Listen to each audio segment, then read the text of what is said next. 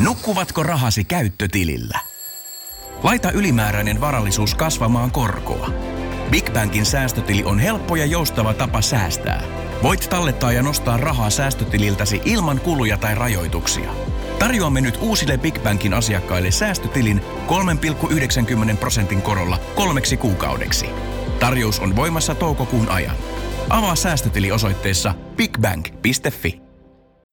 Ja sit mennään Kaukosen laidalle. Staalin johtama kolmosketju niin on yksi parhaita ehkä tällä hetkellä tuossa shutdown roolissa. Kyllä.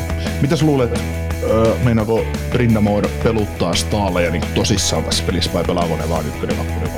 Tämä on Kaukosen laidalla NHL Podcast, joten otetaan seuraavaksi Askiin ohjelman juontajat Veli Kaukonen ja Niko Oksanen. Kyllä. Se olisi lauantai ja kello about kello, kello, kello on about kello 19. No niin, tää lähti hyvin. Mutta mitä se Oksasella menee? Tässä tämä ihan, ihan jees, että ei, ei mitään kummempaa. Että tästäkin päivästä on aamupäivän osalta selvitty, iltaan on kerätty ja katsotaan, että selvitäänkö henkisen huomisen puolelle. Että se on No aina, niin. aina mielenkiintoista. Mutta, Niin. mutta Et tässähän tämä. pettymys siinäkin sitten, jos nämä pääsee tapahtumaan. Mut joo, Mitäs sun? no tässähän tämä sai nukkua aamulla pitkään ja tuli vähän katsottua jääkiekkoa ja pääsi käymään arvauskeskuksessa ja apteekissa ja tälleen, että tämmöistä perusperheellisen ihmisen elämää. Joo, se on ihan hyvä rekordi sitten lauantai-päivään. Että, Kyllä, Että, tota, kyllä. Mutta hei, tämä on mulla- kolmas tämmöinen live nyt, niin mä muistin laittaa alusta asti tässä ääni tuon tallennuksen päälle. no niin, sekin on edistystä, että joka kerta opitaan ja kehitytään ja mennään eteenpäin. Hmm. Eteenpäin on menty. Eikö ne urheilijat aina mene eteenpäin? Kyllä, kyllä, kyllä. Mä, toiset kasvaakin eteenpäin. Että. Okei. Joo.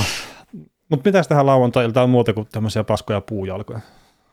No puujaloilla on aina hyvä aloittaa, aloittaa mutta, mutta kuten lauantai-illan illan tarkoitus näissä lähetyksissä on, niin tehdään vähän briefiä tuohon Yleltäkin nähtävään NHLn primetime-otteluun, jossa, jossa tota, Columbus Blue Jackets- toimii isäntänä ja Carolina Hurricanes on vastassa ja suomalaiset on aika mielenkiintoinen kamppailu ja onhan siinä sitten kahdeksalta alkaa myös tuo New Yorkin paikallinen tai pikkupaikallinen niin sanotusti, kun Devils ja Devils ja tuota New York Rangers kohtaavat, kohtaavat tuolla Prudent- Prudential Centerissä Jerseyn puolella, mutta, mm. mutta me keskitytään tähän CAR, CPI CAR-otteluun. Niin mä ajattelin, että pitäisikö lennosta vaihtaa tämä matsi, mitä me tässä spekuloidaan. Niin, onko se paremmin valmistautunut siihen sitten, kun tähän, tähän, tähän Kolumbukseen? No, ei mä lähinnä vaan ajattelin, että se saattaa olla aika no niin kuin hintsun verran lähtökohtaisesti mielenkiintoisempi peli, mutta, mutta, Joo. mutta No, no joo, varma, varma, varmasti olisikin mielenkiintoisempia näin, ja voidaan, voidaan vaikka loppupuolella siihen ottaa pari koppia, mutta, mutta kuten omissa ajatuksissa oli silloin, kun syksyllä näitä lähdettiin suunnittelemaan, että puhuttaisiin vähän sellaista, että kaikki joukkueet saisi ainakin Juu, yhden liveen, juu, juu, juu. tulisi päällekkäisyyksiä, että Devils, The Rangers on saanut meiltä puhetta paljon jaksoissa, ja Devils nyt on myös itse asiassa jonkin verran saanut, mutta Juu, juu, ja nämähän on mennyt vähän silleen, että tämäkin piti olla viikko sitten, mutta että ei ollut silloin se live.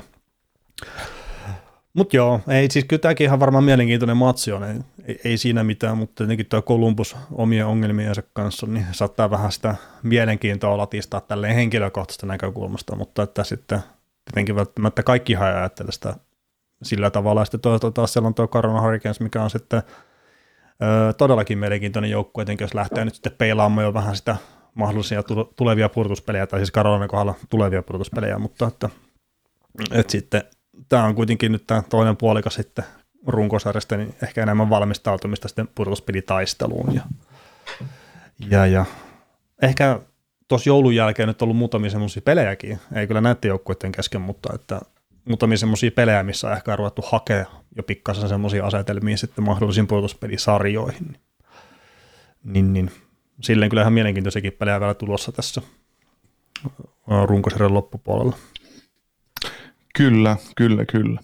No mitäs tota noin, Carolina, niin kuin, niin kuin puhuitkin tuossa, niin on, on vihdoinkin noussut sitten jo takaisin tonne Metropolitan Division kärkipaikalle ohi Devils ja Rangers ja kumppaneitten. Ja, ja tota, heillähän oli vähän hiljainen alkukausi, mutta sitten tota, jos Niin mietitään vielä tuloksen tuota toista Niin, niin mutta tota, jos katsotaan, että kun vastassa on sitten joukkue, joka on taas vastakkaisella siellä, eli kahdeksantena Metropolitanissa, niin kohan siinä melkoinen, melkoinen momentum swingi ja, tai joukkue swingi, ja nyt kun ollaan aika lailla puolessa välissä runkosarjaa, niin toinen on menossa kohti Conor Pedardia ja toinen on menossa kohti Lord Stanleya, niin, niin on, vaikea ottelu tavallaan käsitellä lähtökohdista, että et mm. on niin erilaisissa tilanteissa olevat joukkueet, ja esimerkiksi, että jos katsotaan vaikka 20 peliäkin on tulevaisuuteen, niin toinen, toinen yrittää pelata hyvin ja katsoa, että mitä tämä joukkue tarvii vielä lisää, ja toinen katsoo, että, että ketä tästä joukkueesta on sellaisia, ketä me ei enää tulevaisuudessa tarvita niin sanotusti, että, että on sillain, tosi jännä matchup. Mm. Kuka on se pelaaja, jonka tuolta Kolumbuksesta vielä voisi myydä pois ja saada jotakin? Mm. Joo. Mutta mites? Otetaan Karolainaan ensin koppia, eikö? No, otetaan Karolainaan ensin koppia. Joo. No siellähän, tota, no tämä tuntuu itsestä ihan pöhlältynyt aloittaa tätä puhetta, mutta 25 voittoa tällä kaudella ja kahdeksan tappio varsinaisella ja kuusi sitten jatkoi ulkopuolella ja, ja tota 56 bongoa ja, ja tota, tota, jos miettii, niin sarjas, jos olette maalin, maalin tekemistä 124 tehtyä ja 18 koko sarjassa ja päästettyä maaleja sitten 104 ja sitten on viidenneksi paras siinä, viidenneksi vähiten. vähiten. Ja niin kuin tuossa aikaisemmin jo vähän sivusinkin, että, että nyt on sitten tulosten valossa joukkue lähtenyt nousuun, nousuun niin vielä, vielä tuossa tota marraskuun, marraskuun 25. päivä joukkue kävi häviämässä vieraissa jatkoajalla Boston Bruinsille 3-2 lukemiin. Ja silloin saldo oli NHL 10-6-5 tällä joukkueelle, 10 voittoa, 6 tappioa, varsinaisella 5 jatkoja jatkoajan jälkeen. Mut, ja silloin oli myös viides tappio putkeen tuolle joukkueelle, ja kahdeksas tappio edelliseen kymmeneen peliin. Toki siinä tästä viideottelun tappioputkessakin tuolla marraskuun lopulla, niin neljä oli tullut sitten lisäpisteen kerran, eli ihan siirrettävä tappio niin sanotusti. Mm. Mutta sitten sen jälkeen niin joukkue on – hävinnyt varsinaisessa peliällä vaan kaksi peliä, ja ne on nyt tullut putkeen Rangersille ja Predatorsille 5-3 lukemin, ja sitten kertaalle jatkoilla Anaheim Ducksille, kuten kaikki osaisi varmaan odottaa, odottaa, mutta jos ajattelee, että pelistä numero 22 aina peliin numero 39 asti, niin, niin tosiaan kaksi tappioa varsinaisella ja, ja tota, yksi vasta jatkoajan jälkeen, ja ja sitten pitkä voittoputki, pitkä pisteputki, niin se oli semmoinen turning moment niin sanotusti tälle, tälle joukkueelle tämän kauden osalta, että otettiin, otettiin se omat pois ja nostettiin joukkue sinne, mihin se kuuluu. Niin ja sitten on ehkä, että Karolainen kohdalla, että minkä takia se tappioputki tulee, kun ei sen pelaamisessa oikeastaan ikinä mitään semmoista, että miksi sen pitäisi häviä. Tai ainakaan itsellä ei tule ikinä semmoista fiilistä, kun Karolainen pelejä katsoo, että, että no, tässä nyt on selkeä syy, että miksi nämä häviää näitä pelejä. Et kun ne on pääasiallisesti se joukkue, mikä vie hapen vastustajalta. Toki sitten jos ne ei onnistu siinä, että ne ei saa paineistettua sitä vastustajaa koko ajan ja sitä kautta saa kiekon riistoja, niin sitten tietenkin on, on se tappio todennäköisempi, mutta että kun harvoin se Karolainen poppo on se, joka sitten tekee vähemmän duunia kentällä niistä joukkueista. Mm. Karolainen kuuluu niihin joukkueisiin, mikä menestyy just sen takia, kun se pystyy tekemään maaleja ja se pystyy hallitteen pelejä ja ja on monta vuotta, oikeastaan Brindamourin koko ajan, niin ne on voittanut lauauksen kyllä tyli joka pelissä. Näsville vasta viime pelissä voitti vähän enemmän kuin Saros päätti ottaa 64 koppia, että no, nousee kyllä fiktiivinen hattu täältä, että pystyy ylipäätään torjumaan niin monta vetoja. Yli sata laukausyritystä koko ottelussa, eli kaikki blokatut ja ohimenneet ja muut mukaan lukien, niin se, se oli sitä parasta Karolainoa niin sanotusti, mm. mitä voidaan, mitä voidaan NHL nähdä. Joo, olisi pitänyt katsoa se peli tietenkin se on vaikea lähteä siinä kohtaa ainakin latautua itse peliä, kun täytyy olla lopputuloksia, mutta olisi pitänyt katsoa ihan, että oliko se Karolan perisynti, että tietenkin lauotaan paljon, mutta että minkä verran siinä on semmoista ihan oikeasti vaarallista maalintekopaikkaa. Että oliko mm. se semmoinen, ei voi sanoa välttämättä, että Sarokselle helppo iltapuhde, mutta että kuitenkin sitten vaarasti maalipaikkojen myötä, niin oliko se semmoinen helpompi peli kuin mitä ehkä laukausmäärät sitten voisi antaa olettaa. Joo, no mä katsoin itse pelin tilanteeseen 3-2 asti äsken, äskettäin tähän lauantain iltapäivän ratoksi ja kelailin ihan näitä pelisysteemejä, mitä Karolina tekee, mitä Näsvä tekee, niin eihän siinä Karolina oli laukunut puoleen väliin mennessä ehkä 25 kertaa, ja ne teki kolme maalia, mutta ei ne näyttänyt siltä, että ne olisi laukunut 25 kertaa kohti maalia, että ja sitten että ne maalit, maalit tuli siitä, että niille, avet, niille avast, avattiin ovet, ja sieltä kävi kaverit tekemässä maaleja, niin sanotusti. Mutta sitten taas että Nashville näytti siltä, että sille pitäisi olla mitään palaa tässä ottelussa, mutta nekin teki kaksi sellaista maalia, että, että täytyy niin kysyä, että mitä, mitä toi Karolaina miettii, mietti tässä, mutta mulla on tosiaan loppu se katsominen siihen 3-2 tilanteeseen. Joo. Se riitti mulle siitä pelistä. Kumpi se oli Karolaina maalissa siinä pelissä? Kosetkov. Joo, se on, se on vaan meidän Kosetkov on pelannut muutaman heikon pelin tässä nyt perätystä, mitä mä oon itse nähnyt, että semmoisia maaleja, että Joo. ei pitäisi ehkä mennä tälleen niin kuin mun harjoitumattoman no. silmään, mutta toki just aina, että onko siinä joku ohjaus ollut just ennen sitä maalivahtia ja muuta, mutta olisiko se Serin se vasta, että just pistettiin pesukone sieltä sinivivalta tulemaan, niin se jotenkin meni sitten jalkojen välistä, että sen tyyppisiä maaleja on tässä muutamia mennyt nyt ihan niin kuin lähiaikoina. Joo, no ne, ketä kuuntelee vaikka tätä meidän liveä nyt, niin pystyy käymään katsomaan sitä maalia, mutta esimerkiksi ensimmäinen maali, minkä se päästi Nashvilleen vastaan, niin no teki ylivoimalla maali niin, että tuli poikkisyöttö toiselle puolelle laitaa Forsbergille ja Forsberg lähti sitten Babystään karata nouseen kohti maalia, niin siinä ei kukaan ottanut Forsbergia kiinni. Toi peitti etukulmaa Kosetkov, mutta se onnistui tekemään itsestään pienen peittäessään etukulmaa ja toi ampui yläkulmaa sillä lailla, että no se, semmoinen maali, mä kyllä sinne maalin sitten ihan oikeasti. Et et Forsberg miettii, että miksi tuossa on niin semmoinen oksasen mentävä aukko tuossa yläkulmassa. Että niin, se, se ei pistänyt se, kiekkoa, se pisti oksasen yläkulmaan. niin. ei, ihan, se oli ihan käsittämätöntä, että, että monesti kun maalivahdit pelaa huonolla itseluottamuksella, niin tekee itsestään pienen sen sijaan, että ne tekisi itsestään ison, ja se on ollut esimerkiksi Gary Pricein iso vahvuus NHL, että se osaa sijoittua oikein, tekee itsestään iso, ja torjuu mm. sen takia paljon kiekkoja. Uh, mutta tässä tapauksessa Kosetkov teki itsestään pienen. Sitten just toinen maali, minkä Matias Ekholm teki hienosti lämärillä, niin hyökköspää aloitus, kiekko viivaan pakille, pakki antaa pakki, pakki Ekholmille. Ekholm on siellä viivassa yksi ja se ottaa tyhjät pois, tulee siihen Babysteen kaarelle, niin ei, ei siinä ollut kukaan menossa. Siinä oli siis lähin Karolainen pelaaja ehkä viiden metrin päässä, se oli täysin, se oli täysin maskiton veto, sillä ei kukaan edes blokkaamaan tai mitään, niin Ekholm vaan otti tyhjät pois ja lämäs, lämäs takakulmaa siitä.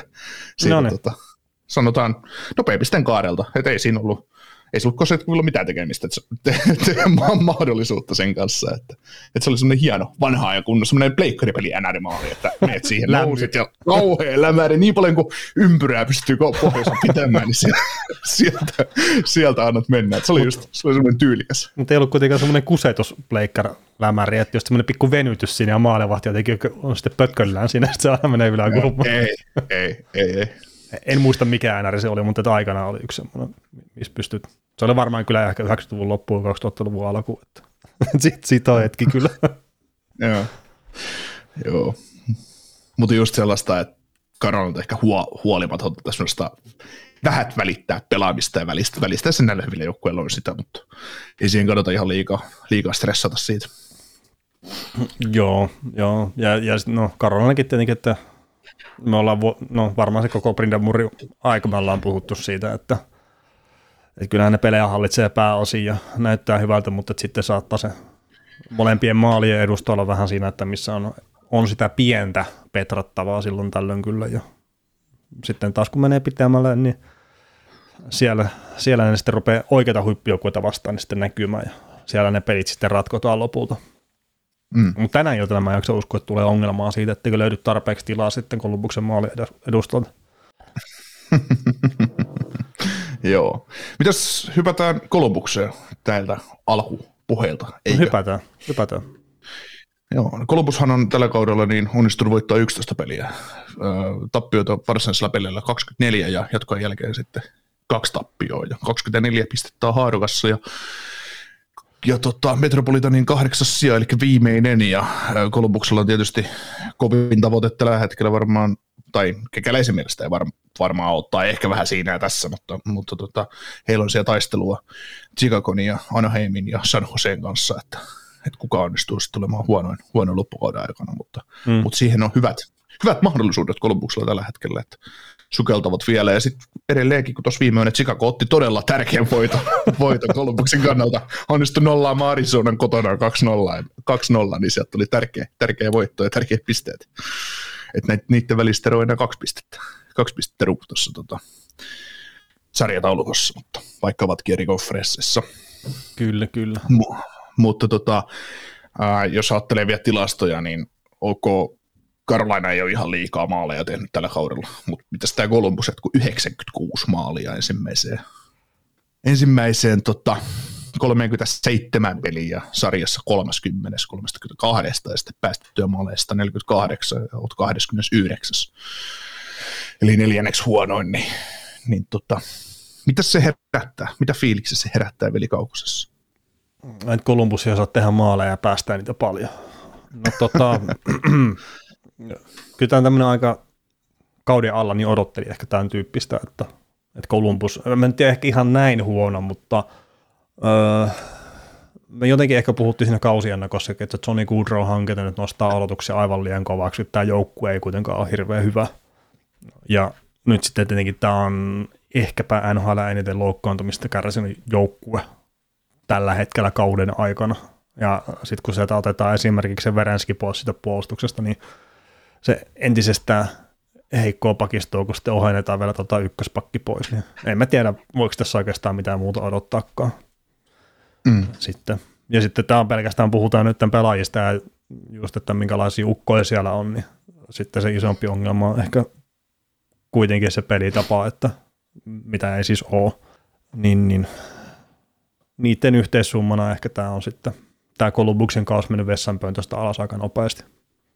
Kyllä, piti tuossa, kun, kun, kun marraskuun loppuun asti kesti, kesti Karolainalla, että ne löysi sitten se oma vaihteensa tehoja ja voittojen puolesta, ja nyt sitten runkosarjaston puolet pelattu, niin Karolaina on noussut sitten sille omalle paikalleen, niin tuolla sitten kolmuksella vastaava meni sitten kesti tuohon runkosarjan peli numero 12 asti, että, että pystyttiin sanoa, että ei tämä joku ei muuten ole menossa playereihin, kun kävi häviämässä kaksi kertaa Tampereella Coloradolle, niin mm. se oli se viimeinen, viimeinen niitti tavallaan, että jos olet 12 peliä pelannut kaudesta ja voittanut kolme ja hävinnyt sitten yhdeksän, niin se on semmoinen aika, aika semmoinen tuska, tuskallinen avaus, ja sitten jos mennään vielä Kolumbuksen kautta eteenpäin, niin eteenpäin, niin no nythän se saldo tosiaan niin 11.24 ja 2, niin ja eikä tuossa itse asiassa ennen jouluakaan, niin ei niillä ollut kuin alkukaudesta toi viideottelun tappioputki ja pari-kolme ottelun tappioputkia, mutta nyt se on taas vähän lävähtänyt käsi,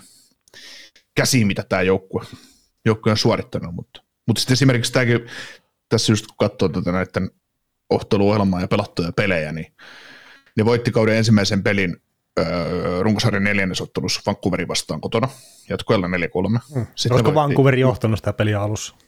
Todennäköisesti joo. Yleisö 14 060 ollut Nationwide Arenalla. Sitten seuraava peli, kotivoitto Nashvillestä 5-3, 14 600 katsoja. Sitten on ilmeisesti ollut viikonloppupeli, kun tullut Pittsburgh Penguins vastaan. 6-3 pataan, yleisö 18 000. Yleisö on ollut sellainen, no niin, nyt, nyt tämä homma lähtee, tulee Crosbya, me voidaan pyyhkiä Crosbylla jäätäri. Ei. Sitten kausi siinä vaiheessa 2-4. Sitten mä muistan, tuli seuraava peli, back to back, New York Rangersin vieraana. Ne on just hävinnyt Penguinsille, pelannut huonon pelin, hävinnyt Penguinsille, mä no niin, että no niin, Rangers, Rangers hakkaa ne ihan pystyy, niin 5-1 vierasvoitto. Sitä sitten seuraskin sit se videottelu tappioputki ja selkäranka poikki joukkueelta ja kausi sitten sitä myötä romukoppa. Joo, mutta ei, ei toi Kolumbuksen tekeminen oikein missään kohtaa ole, ole ollut vakuuttavaa ja No nyt, nyt tietenkin Conor Bedard on siellä semmoinen jonkunnäköinen palkinto siintelee, mutta että kun, kun edes häviämällä pelejä ei sitten pysty varmistamaan sitä paikkaansa siinä kisassa, niin sekin on vähän silleen nihkeä. Joo. Mitäs tota, otetaan tuo Pedardi nyt sen verran koppia ja mietitään, kun se on Kolumbuksella tietysti se The Price siellä loppukaudessa, mm. ei Kari. Ja, joo, ja, joo, ja muutamalla mullakin joukkueella toki. niin, niin, niin tota, kun on katsonut näitä Junnu MM-kisoja tuossa nyt, ja missä Bedard teki sen yli 20 pistettä, ja muut oli tietysti finalistit jo esimerkiksi ihan, no olisi siinäkin ihan hyvä, mutta ei enää tehoja tehnyt ja näin, mutta, mutta tota, kun katsoo, että Bedard on se juttu tuossa draftissa, niin jos Adam Fantillista on puhuttu, että Adam Fantilli on se kakkoskaveri tai kolmoskaveri siinä draftissa, niin kysi vaan, ja Matvei Mitskov, mutta hänellä on ollut siellä Venäjällä omat, omat ongelmansa ja terveyshuolia ja muuta, mutta, mutta on siinä iso droppi hei ykkösen, ja esim. jos Fantilli olisi kakkonen, niin sen välillä. Ää, niin, ja sitten jos nyt unohtaa hetkeksi aikaa kaiken muun, niin Mitskovihan se kakkosnimi on ollut tuossa ainakin tähän kauteen lähdettäessä, ja ihan semmoinen, joo, joka, joo. joka haastaa sitä ykköspaikastakin. Mutta, mutta sitten kun ottaa taas kaiken muun huomioon, Ja esimerkiksi sen, että sillä on sinne Venäjällä vaikka kuinka pitkä sopimus, pääseekö se ikinä sitä tulemaan pois, niin ei sitä tulla ottaa todennäköisesti top kolmosessa edes. Mm, varmaan valahtaa ja sitten on joku joukkue, jolloin joku, joku aina tulee draft tuossa, tapahtuu se, että sieltä nousee sieltä, tai nyt tietenkään aina nouse, mutta siis sieltä, sieltä 14 nousee joku siihen top 5. Sitten sieltä tulee just joku, kuka Nashville esimerkiksi, niin mm. sitten nappaa, se on valunut, Mitskov esimerkiksi valuu neljänneksi, niin jaa, napataan pois sieltä, että katsotaan, kuinka tässä käy. Niin, niin, mutta se on ma- mahdollista. Mutta siis toi pedari tosiaan, että oliko se nyt jossain kohtaa joku tämmöinenkin twiitti, että, että se on tehnyt puolitoista pistettä erää kohti noissa junnukisoissa tai joku tämmöinen ihan älyt, että, että no sitten teki ihan ok. Että. Niin taisi olla ennen finaalia, että se teki puolitoista pistettä per erää, mutta sitten se koko turnaus oli kuin 1,2 per erää, kun se tota, ei finaalissa sitten enää tehnyt mitään. Niin. Joo, ja se, se mä vähän, ei nyt ole tarkoitus mennä junnoimaan kysyä, mutta mä vaan harmittaa, että mulla ei ollut mitään mahdollista katsoa sitä, sitä finaalia itsessään enää, että ei vaan aikataulut tota, täsmännyt, mutta että siinäkin mitä lueskelin vaan sitten juttuja, että olisi ihan voinut tähän jonkun neljä pistettä siihenkin peliin, mutta että kun ei vaan kaverit sitten viittynyt puttala enää niistä paikoista, mitä se järjesteli niin sisään. Mm. Niin, mutta toisaalta, mä en tiedä, katoiko sä sen Kanada Yhdysvallat pelin ja tämän finaalin, mutta mä kuitenkin kerroin sulle ennen pelejä, että kuin niissä käy, että, että ei sun mun mielestä tarvinnut, niin, no, ei, tehdä. Se, se on ihan totta. Niin, mä, mä, mä hymähtelin mielessäni, kun katselin just sitä välierä Kanada Yhdysvallat. Puhuttiin, että mä huusin sulle, että kyllä nyt seitsemän maalia aina tehdään siinä pelissä, no tehtiin kahdeksan, mutta, mutta se äijäkin oli, että saattaa tulla tiukka ja vähämaallinen peli, ja sitten kun peli oli pelattu 22 minuuttia neljä, kuusi maalia tehty, no niin, että siihen se vähämaallisuus jäi sitten. Mm. Joo. Mutta tota noin, äh, jos ajat, aloitetaan, siirrytään ihan, ihan näihin joukkueisiin ja näiden, tämän kauden vielä tähän suorittamiseen, niin kaivon tuollaisen hienon tilastofaktan. Tutkimun lautteluohjelmaan tai pelattuja pelejä, että, mm-hmm. että, tota, että miksi, miksi tietysti iso, iso määrä, kun teet maaleja paljon tai päästät vähän, niin yleensä voittaa pelejä ja näin on hyvät joukkueet, hyvät joukkueet voittaa ja monet joukkueet häviää, mutta jos ajattelee Kolumbusta, niin se joukkue on tällä kaudella tehnyt varsinaisella peliajalla 10 kertaa neljä tai enemmän maaleja. Ja tota, ne on voittanut niistä peleistä yhdeksän. Ainut tappio tuli Buffalolle, kun ne otti kotona 9-4 päähänsä. Sitten mm. tota, Columbus on tehnyt tällä kaudella kuuteen peliin tasan kolme maalia varsinaisella peliajalla. Ja näistä peleistä saldona yksi voitto, neljä varsinaisen pelin tappio ja yksi jatkoaikatappio. Niin tähän kolmeen maaliin, jos mietitään, että ö, katsotaan vaikka sen tulevaisuuteen, että jos, tai ylipäätään kaikkien nhl kohdalla, jos sä meinaat voittaa pudotuspeleissä, niin kolmen maalin tekeminen pitäisi riittää. No joo, siis kyllä sen puolustuksen lähtökohtaisesti pitäisi toimia silleen, että, että kolmella maalla voitetaan enemmän pelejä kuin hävitään. Mm.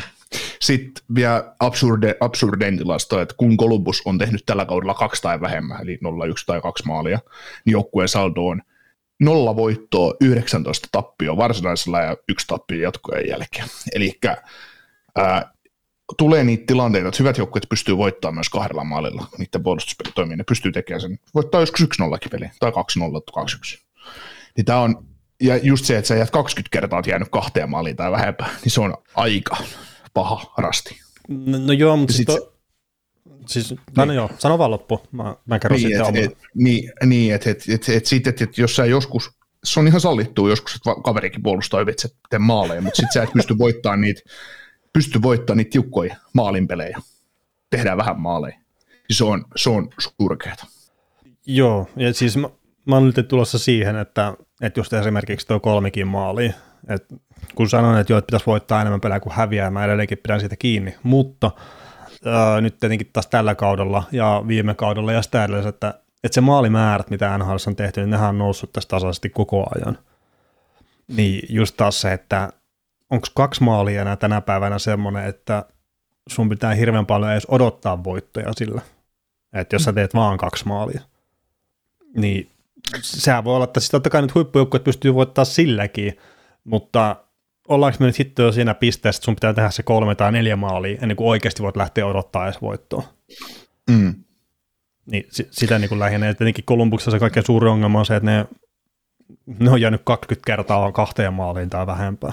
Se on ihan liian mm. huonosti. Mm. Niin vaikka joukkue pelaa semmoista peliä periaatteessa, minkä pitäisi tuottaa maaleja koska ne pelaa niin avonaista, unohtaa, puol- ei, ne, ei ne puolusta joukkueena niin hyvin. Mutta se on taas tietysti osa syy siihen, miksi ei tule hyökkäyspelistä yhtään mitään, kun et se puolusta tarpeeksi hyvin. Niin, okei, okay. Hitchcock taisi olla sillä, että kun postat hyvin, niin se hyökkääminen on hirveän paljon helpompaa. Mm. Eikä välttämättä tosiaankaan ainut valmentaja, mikä on sitä mieltä. Ei, ei. Sitten tota, verrataan vaikka Carolina Hurricanesia tätä vastaavat, vastaavat tilastot, että silloin kun Hurricanes on tällä kaudella tehnyt neljä maalia tai enemmän, niin se on tapahtunut 13 kertaa, mikä on yllättävän vähän. Niin tota, näistä voit, saldo on 12 voittoa, yksi tappio varsinaisella peliajalla ja sitten kahdesti on menty jatkoille ennen molemmat on päättynyt tietysti Carolina voitto. Sitten kun Hurricanes on tehnyt kolme maalipeliä, niin se on tapahtunut myös 13 kertaa. Näistä saldo Carolinalle yhdeksän voittoa, kaksi tappioa varsinaisella ja kaksi jatkoja, jatkoja ulkopuolella tai jatkoajalla. Ja jatkoajalla, jatkoajalla on pelit venynyt kolmella maalla neljä kertaa ja näistä voitot on 2-2. Sitten kun Hurricanes on päästänyt, tehnyt kaksi tai vähemmän, niin sekin on tapahtunut 13 kertaa. Näistä saldo neljä voittoa, viisi tappioa varsinaisella ja neljä tappioa jatkojen jälkeen. Ja jatkojen saldo on kaksi voittoa ja logisestikin neljä tappioa. No. Niin tämä on nyt semmoinen asia, että halusin nyt vaan sen takia ottaa tämmöisen hauskan tilaston tähän esiin, että jos mietitään, että mikä oli kuudennen Stanley Cup-finaalin lopputulos viime kesänä, muistatko? Ei mitään haju. 2-1. Mikä oli Tampa Bay New York, äh, New York Islanders konferenssifinaalin Game 7 lopputulos kaksi vuotta sitten? Oliko se 1-0? Alivoimalla. niin, nämä on semmosia, nämä nyt on vaan ihan tämmöisiä perusheittoja, mutta se, tai tämmöisiä, tämmöisiä tyhmiä juttuja, mutta silloin kun pelataan voitosta ja parhaat joukkueet pelaa vastakkain, niin se puolustus on se juttu, että millä, millä tavalla sä voitat niitä pelejä. Ja joskus pudotuspeleissä tulee monta kertaa, saattaa tulla se, että esiin kaksi maalia, niin kahdella maalilla pitää joskus pystyä voittamaan pelejä. Ja Karolainen on pystynyt voittamaan niitä. No, no joo, mutta se on sitten taas vähän hölmöä ehkä just runkosarjakiekkoon liikaa pelata sinne pudotuspelikiekkoon. Toki näistä toinen joukkue on vaan menossa sinne pudotuspeleihin, mutta niin. Mm. se vaan, että se intensiteetti, se on niin paljon kovempaa sitten siellä mm. pudotuspeleissä, etenkin se ensimmäinen ja toinen kierros. Mm. Mitä, mitään nyt ottamatta pois sitten, niin kun, sitten kun mennään eteenpäin, mutta e- eka, eka kierros on monesti semmoista, että jos haluat nähdä niin oikein sellaista vauhtilätkää, että jengit pistää parastaan, niin se, siellä on varmaan se, että sitten rupeaa tulla jo ehkä pientä loukkaantumista ja muuta, niin sitten välttämättä pysty ihan samalla tavalla tai samalla intensiteetillä pelaamaan. Niin, ja sitten jos lasketaan hienosti näin yhteen, että 26 kertaa Karolaina on jäänyt kolmen maalin tai vähempää, ja niiden saldo on 13-7-6. Mm. Eli kun ne on tehnyt kolme maalia peliin, niin ne on 26 ottelusta seitsemän kertaa jäänyt ilman pisteitä. Äh, niin, ja tuo kaksi maalia tai, tai vähemmän, niilläkin on tosiaan se saldo sitten silleen, että jos öö, siis plussapuolelle, että et enemmän, mm. enemmän pisteitä siis kuin mitä on pelejä pelattuna, että yli 50 Kyllä. prosenttia, niin. siis sitä Sit, tarkoitin. Niin, ja kun Kolubus on tällä kaudella jäänyt kolme maalia tai vähempää, niin ne on saanut yhteensä neljä pistettä tällä kaudella. Ja ne on, se on tapahtunut yhtä monta kertaa kuin tuolla Karolainalla. Ne on voittanut kerran, hävinnyt kahdesti jatkoilla 23 kertaa hmm. varsinaisella pelillä, kun ne on tehnyt kolme maalia tai vähemmän. Niin, ja sitten ei tarvi miettiä enää, että minkä takia toiminnasta ei pelaa pudotuspelejä. Mm. Tässä on ihan semmoisia jänniä, jänniä tota, tilastojuttuja, mitä kannattaa ihan, ihan sama mitä joukkuetta kannattaa tai mitenkin seuraat, niin kannattaa katsoa, että miten, miten ne joukkueet, joukkueet tekee. Mm. Koska se, selväähän on se, että jos tulee näitä plus neljä maalin pelejä, niin nehän vähenee kyllä sitten kun mennään, mitä, mitä, mitä lähemmäs heinäkuu tulee, niin sitä vähemmän tehdään neljä, neljää tai enempää. Joo, ja itse asiassa mä just, se oli eilen tai toissa päivänä, mä just kuuntelin podcastiin, missä oli tämä Kevin Woodley mukana, niin, tai siis muistaakseni oli Kevin Woodley, en ihan sitä varma oliko se se, mutta oli just, että vaikka puolessa välissä kautta, että mikä on maalivahtien torjuntaprosentti jne, niin että se on ollut jotakin, ja sitten se siitä eteenpäin se lähtee nousemaan, kerta joukkueet rupeaa tiivistää pelaamista ja kaikkea tämmöistä, niin se oli jotenkin tuohtunut siitä, että kun viime kaudellakin oli just tämä sama juttu, että kerrottiin, että on ollut vaikka 90 torjuntaprosentti puolessa välissä kautta ja sitten, että taas on niin kuin mennyt huonompaan suuntaan edelliseen kauteen verrattuna. Ja viime kaudessa taas pysyy about siinä, mutta kaikkina muina kausina ennen sitä, niin se on noussut aika reippaastikin vielä. Että jos se on ollut 90 puolessa välissä kautta, niin se on ollut 91 tai jotakin sitten kauden lopussa. Ja se vaan just sitä, että tämä puolustuspeli tiivistyy ja kaikkea muuta, niin totta kai se vaikuttaa maalivahtien pelaamiseen. Ja se tullaan todennäköisesti näkemään tälläkin kaudella. Ja ainut syy, miksi viime kaudella sitä ei nähty, niin oli se, että sitten NHL se pelasi suhteellisen paljon semmoisia uusia maalivahtia, mitkä ei ollut koskaan aikaisemmin pelannut loppukaudella, kun oli korona ja kaikkea muuta loukkaantumisia. Mm. Toki hän nyt on maalivahtiliiton puheenjohtaja tyyli, että se varmaan aina selittelee nämä asiat jotenkin silleen parempään. Mutta sitten myös kuulostaa tähän loogiselta, että jos sä joudut heittää junnuja semmoisiin tilanteisiin, missä ne vaan yksinkertaisesti niitä ei pitäisi peluttaa, niin ehkä niitä maaleja sitten vaan saattaa tulla vähän enemmän kuin sitten jonkun veteraanin kanssa. Joo. No, mites tota noin, jatketaan otteluparin läpikäyntiä, niin jos mennään noihin pelitavallisiin juttuihin, niin kummasta joukkueesta haluat, haluat aloittaa? No löydetäänkö me Kolumbuksesta pelitapaa? Mennäänkö? No sitä, että mitä ne, mitä ne tekee, että mitä, minkä takia niille ei ole pelitapaa tavallaan siinä systeemissä. Mä, mä mietin tässä, kun mä haluaisin jatkaa tässä ehkä treidimielessä paljon mielenkiintoisempi se, että Columbus, että mitä niiden tulevaisuuden näkymät tavallaan on, niin mä haluaisin aloittaa ehkä Karolainasta, että puhutaan tämä järki tästä niin sanotusti pois, että minkä takia Karolaina on iso suosikki tähän 11 luvaa peliin. Niin, niin, että sä ajattelit, että Columbus kärkeä tässä peliaikana myydä kaikki pelaajatkin sitten vielä. kyllä, kyllä, kyllä, kyllä. Mutta tota noin, nyt semmoinen, mm, jos ajatellaan, että miksi Carolina on esimerkiksi ollut hyvä pitkän aikaa, niin se on kiekohallinnollisesti tosi hyvä joukkue ja ää, nyt onkin tarkoitus puhua siitä, että minkä takia se on kiekohallinnollisesti hyvä joukkue, niin no tietysti ensimmäinen syy on se, että se on fiksu päävalmentaja ja hemmetin hyviä pelaajia ja, ja Karolainassa on kaikki se, mitä omalla tavallaan kolubuksesta puuttuu. Eli Brindamore on tehnyt sinne hyvä systeemi, niillä on keskikaista, äärettömän hyvin roolitettu Sebastian Aho, Paul Stastny, Jordan Stahl, Jesperi Kotkaniemi, Derek Stepan, ketä tyyppejä nyt pyörii. Mutta onko toi hyvin roolitettu? Uh, no, no, on se mun mielestä. Siis sanotaan, että semmoinen kivenkova kakkosentteri sen joukkueesta puuttuu tavallaan siitä Stalin ja Aho välistä, mutta, mutta ne on mun mielestä ihan hyvin onnistunut, onnistunut tota, paikkaamaan sen tilanteen, koska siitä Kot- Kotkaniemestä nyt ei selväksi kakkosentteriksi sopia ollut. Niin, niin, ei ole ollut, ja sitten Stasni on ollut yllättävän turisti. Mm. Niin, mutta hänelläkin kokenut pelaaja, niin, niin uusi systeemi ja näin, niin varmaan ottaa aikansa että eikä varmaan ole hankittu runkosarjaan tekemään 40 maalia ja 120 Joo, pistettä. joo en, mä, en mä sitä odottanutkaan, mutta että rupesiko vaan ikä tekemään tehtävänsä hänen kohdallaan. Mm, niin on sekin. Onko se nyt 36-vuotias tällä hetkellä? Uh, 37 taitaa olla. Jo. Ai jas, niin se on niin hemmetin vanha jarruja. Mm, niin, niin, mutta siis toi oli vaan, no varmaan jotain joulukuuta kattelin Karonan pelejä, niin sitten oli silleen, jossain kohtaa tuli se aha ai niin tässä niinkin pelaa tässä joukkueessa. Minkä takia ei ole mitään havaintoa koko peli aikana, että se on käynyt kentällä. Mm. Mutta joo. Joo. No just tuosta Stasnistakin, niin äh, tällä kaudella 38 peliä, 2 plus 10, 12,4 minuuttia per peli. Niin aika vähäistä on, mutta jos katsoo tuota sentterillekin tärkeintä tehtävää, eli aloitusruutua, niin 152 voittoa, 200 57 aloitusta, 59 pinnaa voittaa aloitukset, niin siinä on varmaan yksi akilleen kantapää, minkä takia tuommoinen jouk- tuossa joukkueessa on mukana. Ja niin kuin itse asiassa kesällä mietinkin sitä, että sitä niin hankittiin ehkä sen takia, että se pystyisi Kotkaniemen kanssa pelaamaan samassa kentässä, että ottaa niitä aloituksia, mutta nyt on käynyt niin, että tästä sitä on tehty sentteri sitten kakkoseen ja, ja tota, Kotkaniemi pelaa Stepanin kanssa nelosessa ja siellä sitten se rooli, rooli on pitkälti niin, että puolustuspäässä Stepani ottaa aloitukset ja Kotkaniemi toisaalla. Mm, tai, no, tai sitten nyt tietenkin tämä, kun Pasioretti palasi tuohon joukkueeseen, niin tässä ihan saattaa olla heittomerkissä nimellisessä ykkösessäkin tällä hetkellä. Mm-hmm. Tai no miten se on, siis Ahon kenttä on varmaan suomalaisille lähtökohtaisesti ykkönen, mutta sitten jos on Svetsinkov ja Negas on tuossa Stasnin laidolla ehkäpä, niin kun mm. lähdetään illan peliin, niin kyllä mä nostaisin se itse silleen vaarallisimmaksi kentäksi kuitenkin. Mm.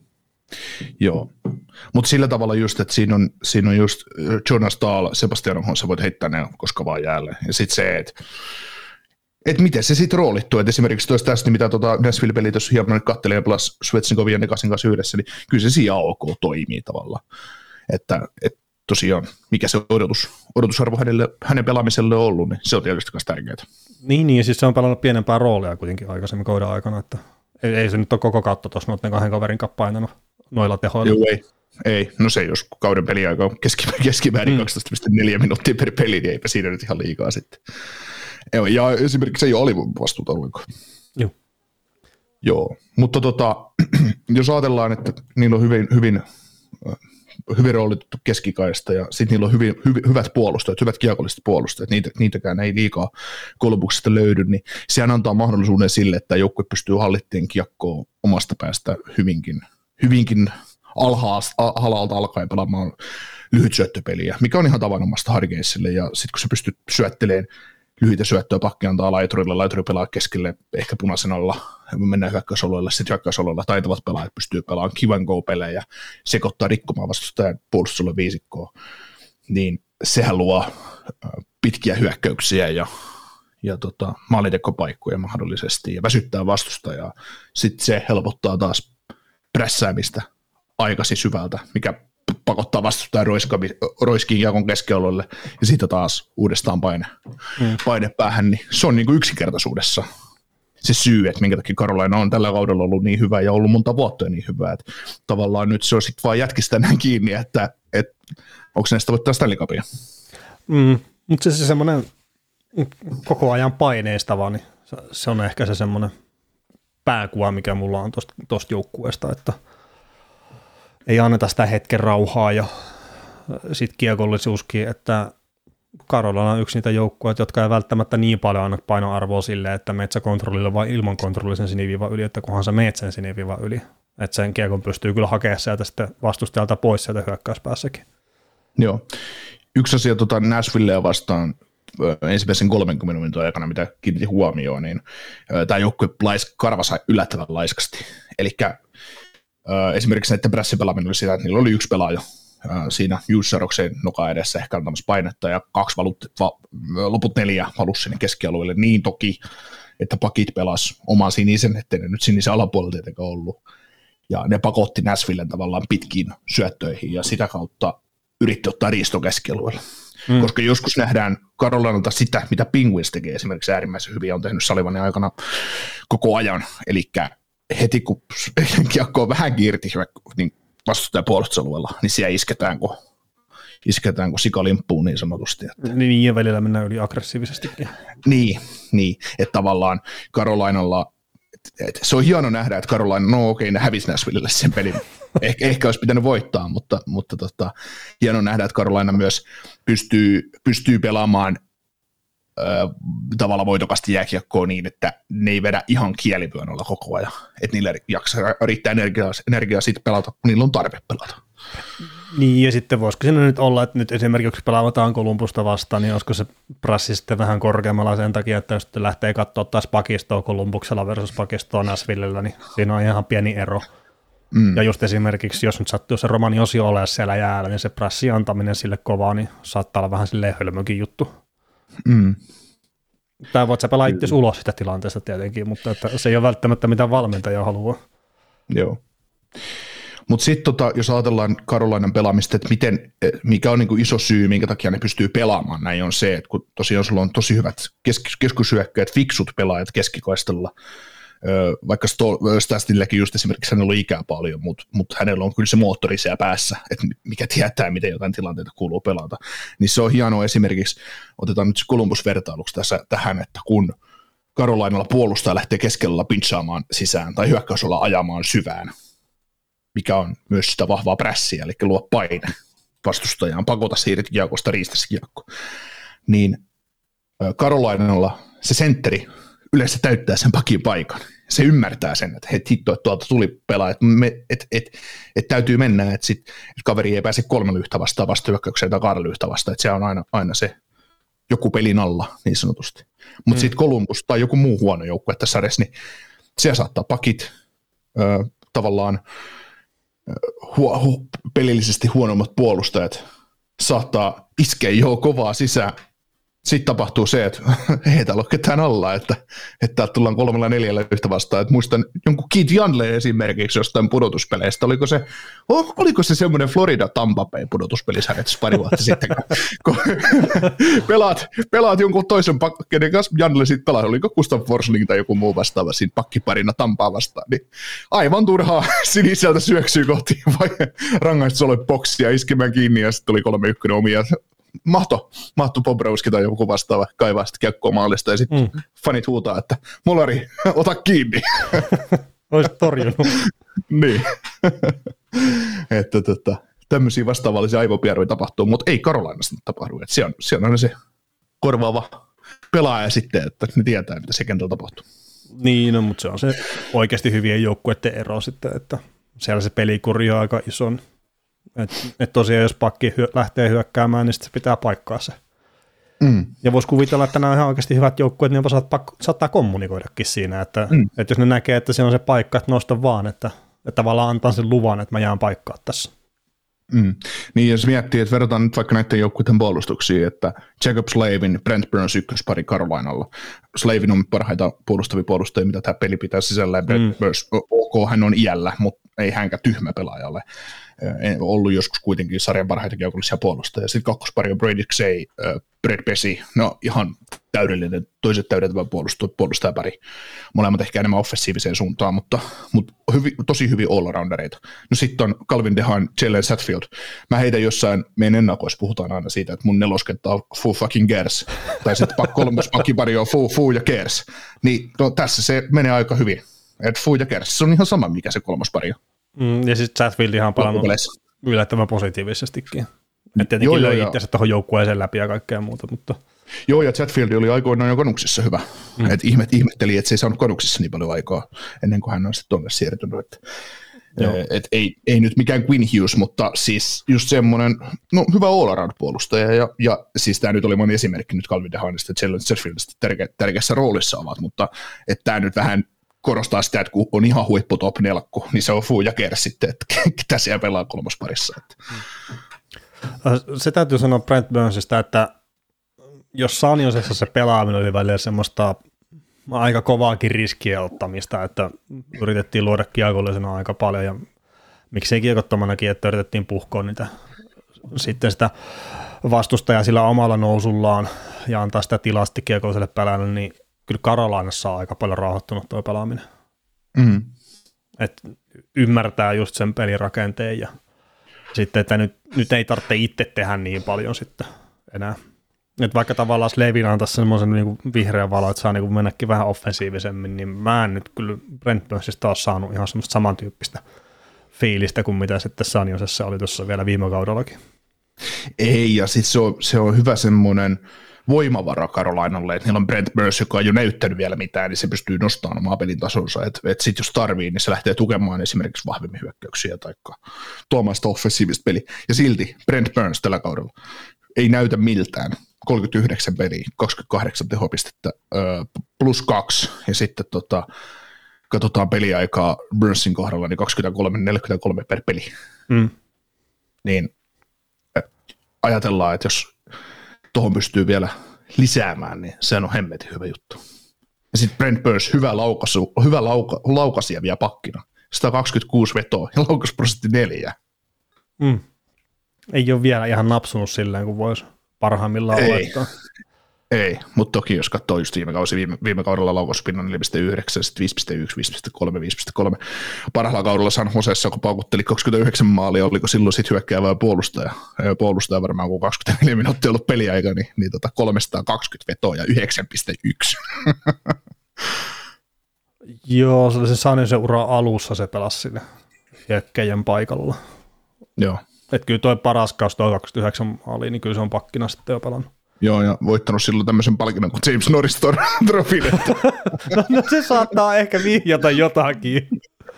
Joo, se oli silloin, kun Dan Boyle pelasi Sanjosessa, niin silloin ne hetken aikaa kokeili Burnsia ja sitten hyökkäänäkin. Ja, joo, no täällä on pari kautta 12. Ö, ensimmäinen kausi oli 11-12, toinen, ö, niin silloin on 22 minuuttia pelannut per peli, ja sitten kaksi vuotta putkeen tuossa 27-28-vuotiaana, niin 16 minuuttia ja sitten muuten tämmöistä plus 23, niin, niin mm. tota, niin, niin siinä, siinä, siinä sitten pari kautta oli ilmeisesti hyökkäjänä. Ja ottanut ilmeisesti aloituksia. Täällä on aloitusprosentti ollut 46 tällä toisella kaudella, että ei, ei, ei näillä pakkikausilla kyllä hirveästi pörssillä nähty aloituksessa. Että, Niin. että tota, kuitenkin sitten ton, ton hyökkäjäkauden jälkeen niin kolme aloitusta ottanut uralla ja yhden voiton ja kaksi tappioa. Niin. Mm, sekin on tippunut sitten siitä. Joo. Voi voi. Mutta siinä on, siinä on sellaisia, sellaisia juttuja, että on mielenkiintoista nähdä, ja sitten sit niin fiksut puolustajat ja, ja vie, vie tähän Karolainan pelitapaan, niin näillä käytännössä hyökkäyksistä vielä vahvan tekee se, että vaikka puolustajat on tosi taitavia vamman pelaajia, ne on taitavia hyökkäjiä, niin myös puolustajat osaa tukea oikea-aikaisesti hyökkäyksiä ja sitten saa luoda sen toisen aallon, niin se luo vaaraa vastustajille. Kyllä, ja hyökkäysketjusta, jos niin ihan puolustussuuntaan miettii, niin toi Stalin johtama kolmosketju niin on yksi parhaita ehkä tällä hetkellä tuossa shutdown-roolissa. Kyllä. Mitäs luulet, öö, meinaako tota, Brindamore peluttaa staaleja niin tosissaan tässä pelissä vai pelaako ne vaan ykkönen, kakkonen, kolmonen, nelonen, ykkönen, kakkonen, kolmonen, nelonen? No kun Kudro on varmaan se ainut, mitä tarvii yrittää pimentää, niin, Mm.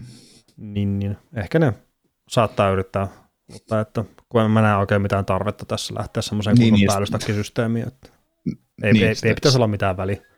Niin. Niin, ja sitten taas tietysti vielä vieraskaukolla, niin Mm. vähän sillä tavalla vaikea vaan, mutta, mutta tota, et aika ihme, jos miinus lukee Stalin tilastoissa, kun tämä peli on pelattu. No Karolanahan selällään 7-1. Mm, no todennäköisesti, kun me, me annetaan tuolla kolmukselle niin paljon saamaan. Joo, joo, mutta Stalilla ei siltikään miinuksia. Niin, niin, se. Joo. Plus yksi.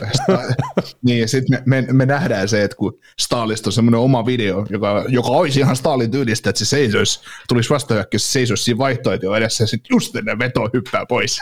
Mm. Säästettiin miinukselta. Että. No ei vaan.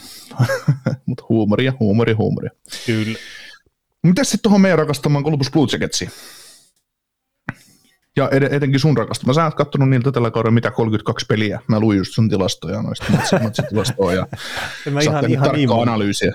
mä ihan niin paljon, mutta mä yllättävän, yllättävän monta Kolumbuksen peliä kyllä kattonut. Itekin hämmästy. Mutta tota, niin, mi- mitä tästä joukkueesta nyt voi sanoa? Ei, ei hirveästi mitään.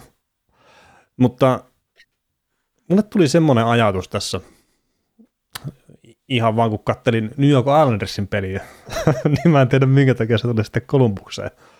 Mutta tota, New York Islandersillahan kolmas sentterinä tämmöinen kaveri kuin Jean Gabriel Basoa.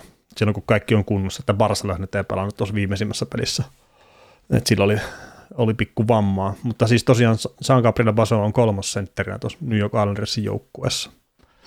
Ja sitten mä rupesin miettiä sitä, että onko tuossa Kolumbuksen poppossa yhtään semmoista kaveria, joka olisi oikeasti parempi sentteri tällä hetkellä tuossa sarjassa kuin mitä Baso on. Niin mun Mm. mm. mielestä ei. Niin, no terveenä Boone Jenner ehkä. Niin no kyllä se oli se Boone Jennerille, mutta että mun mielestä mä ottaisin siltikin Bason ennen Jenneriä. Siis tämä ei ole mitään Jenneritä pois, mutta siis nä- näin mä henkilökohtaisesti tekisin. Joo, siis se on, se on ihan totta, ja toi, toi on mielenkiintoinen kaveri toi Jean-Gabriel Bacheux, kun, kun tota, si, siinäkin on, silläkin on faninsa ja silloin vihamiehensä sillä pelaajalla. Juu, juu. Ja mon, monesti vihamiehet tulee siitä, että kun se kaveri tienaa kaudessa tota, 5 miljoonaa ja sopimusta on tämän kauden jälkeen vielä kolme vuotta jäljellä. Ja sitten Boone Jennerin sopimus, sehän alkoi tästä kaudesta ja 3,75 on sopimus. Ö, sopimus teknisesti kumman ottaisit joukkueeseen? Uh, no siis Jennerin sopimus on ehkä parempi. No sit kolme vuotta ja 3,7 ja tosiaan Mm. Gabriel Pakeuta, niin, niin kolme vuotta ja 5 miljoonaa per vuosi. Joo, no, se, no ehkä just sopimus saattaisi, jos ottaa sen kokonaispaketin huomioon, niin saattaisi kääntää Jenneriin, mutta siis se pointti nyt oli lähinnä se, että jos me lähdetään miettimään ihan oikeasti sitä, että mikä Kolumbuksen yksi iso ongelma on, niin se on sentterin syvyys. Mm. Ja sitten New York Islanders, mikä nyt, no moni ei tykkää joukkueesta millään tavalla, mutta että jos niillä on kolme kärkisentteriä, mitkä on parempia kuin yksikään sentteri, mikä on Kolumbuksen joukkueessa, että jos me heitetään tämmöinen väite, kautta minä heitän tämmöisen väitteen, Mm. niin se on se juttu, minkä takia tuo joukkue ei sitten pärjää myöskään tuossa sarjassa. Mm. Kun ei siellä ole elittipakistoakaan. Mm, no siis jos nyt puhuttiin tuossa jo pitkä tovi tuosta Karolainan huikeasta puolustuksesta, ja jos katsotaan just Kolumbuksen viime pelin pakisto, ykköspari Vladislav Kabrikov, Andrew Peak, kakkospari Tim Berni, Erik Goodbrass, kolmospari Kevin Bayroter, Adam Bugvist. Niin tota, Adam Peak, Adam Peak pelaa, Tämän tässä ottelussa pelasi Andrew Peak pelasi tota, tosiaan ykkösparissa Kabrikovin kanssa. Kaverin pitäisi olla ehkä maksimissaan kolmosparin puolustaja. Mm-hmm hänen pel- pelaamistaan ihan kun katsoo. Gavrikov, se on ainut top 4 puolustaja, mikä tuossa joukkueessa on, niin hänkin on ehkä se kakkosparin vasen, vasen pakki parhaassa maailmassa. Sitten Timberni, mm, tullut Sveitsistä tänne, onko se nyt pari vuotta ollut? No, onko tullut Bernistä? en tiedä, en tiedä. Vai pelasko Klootenissa?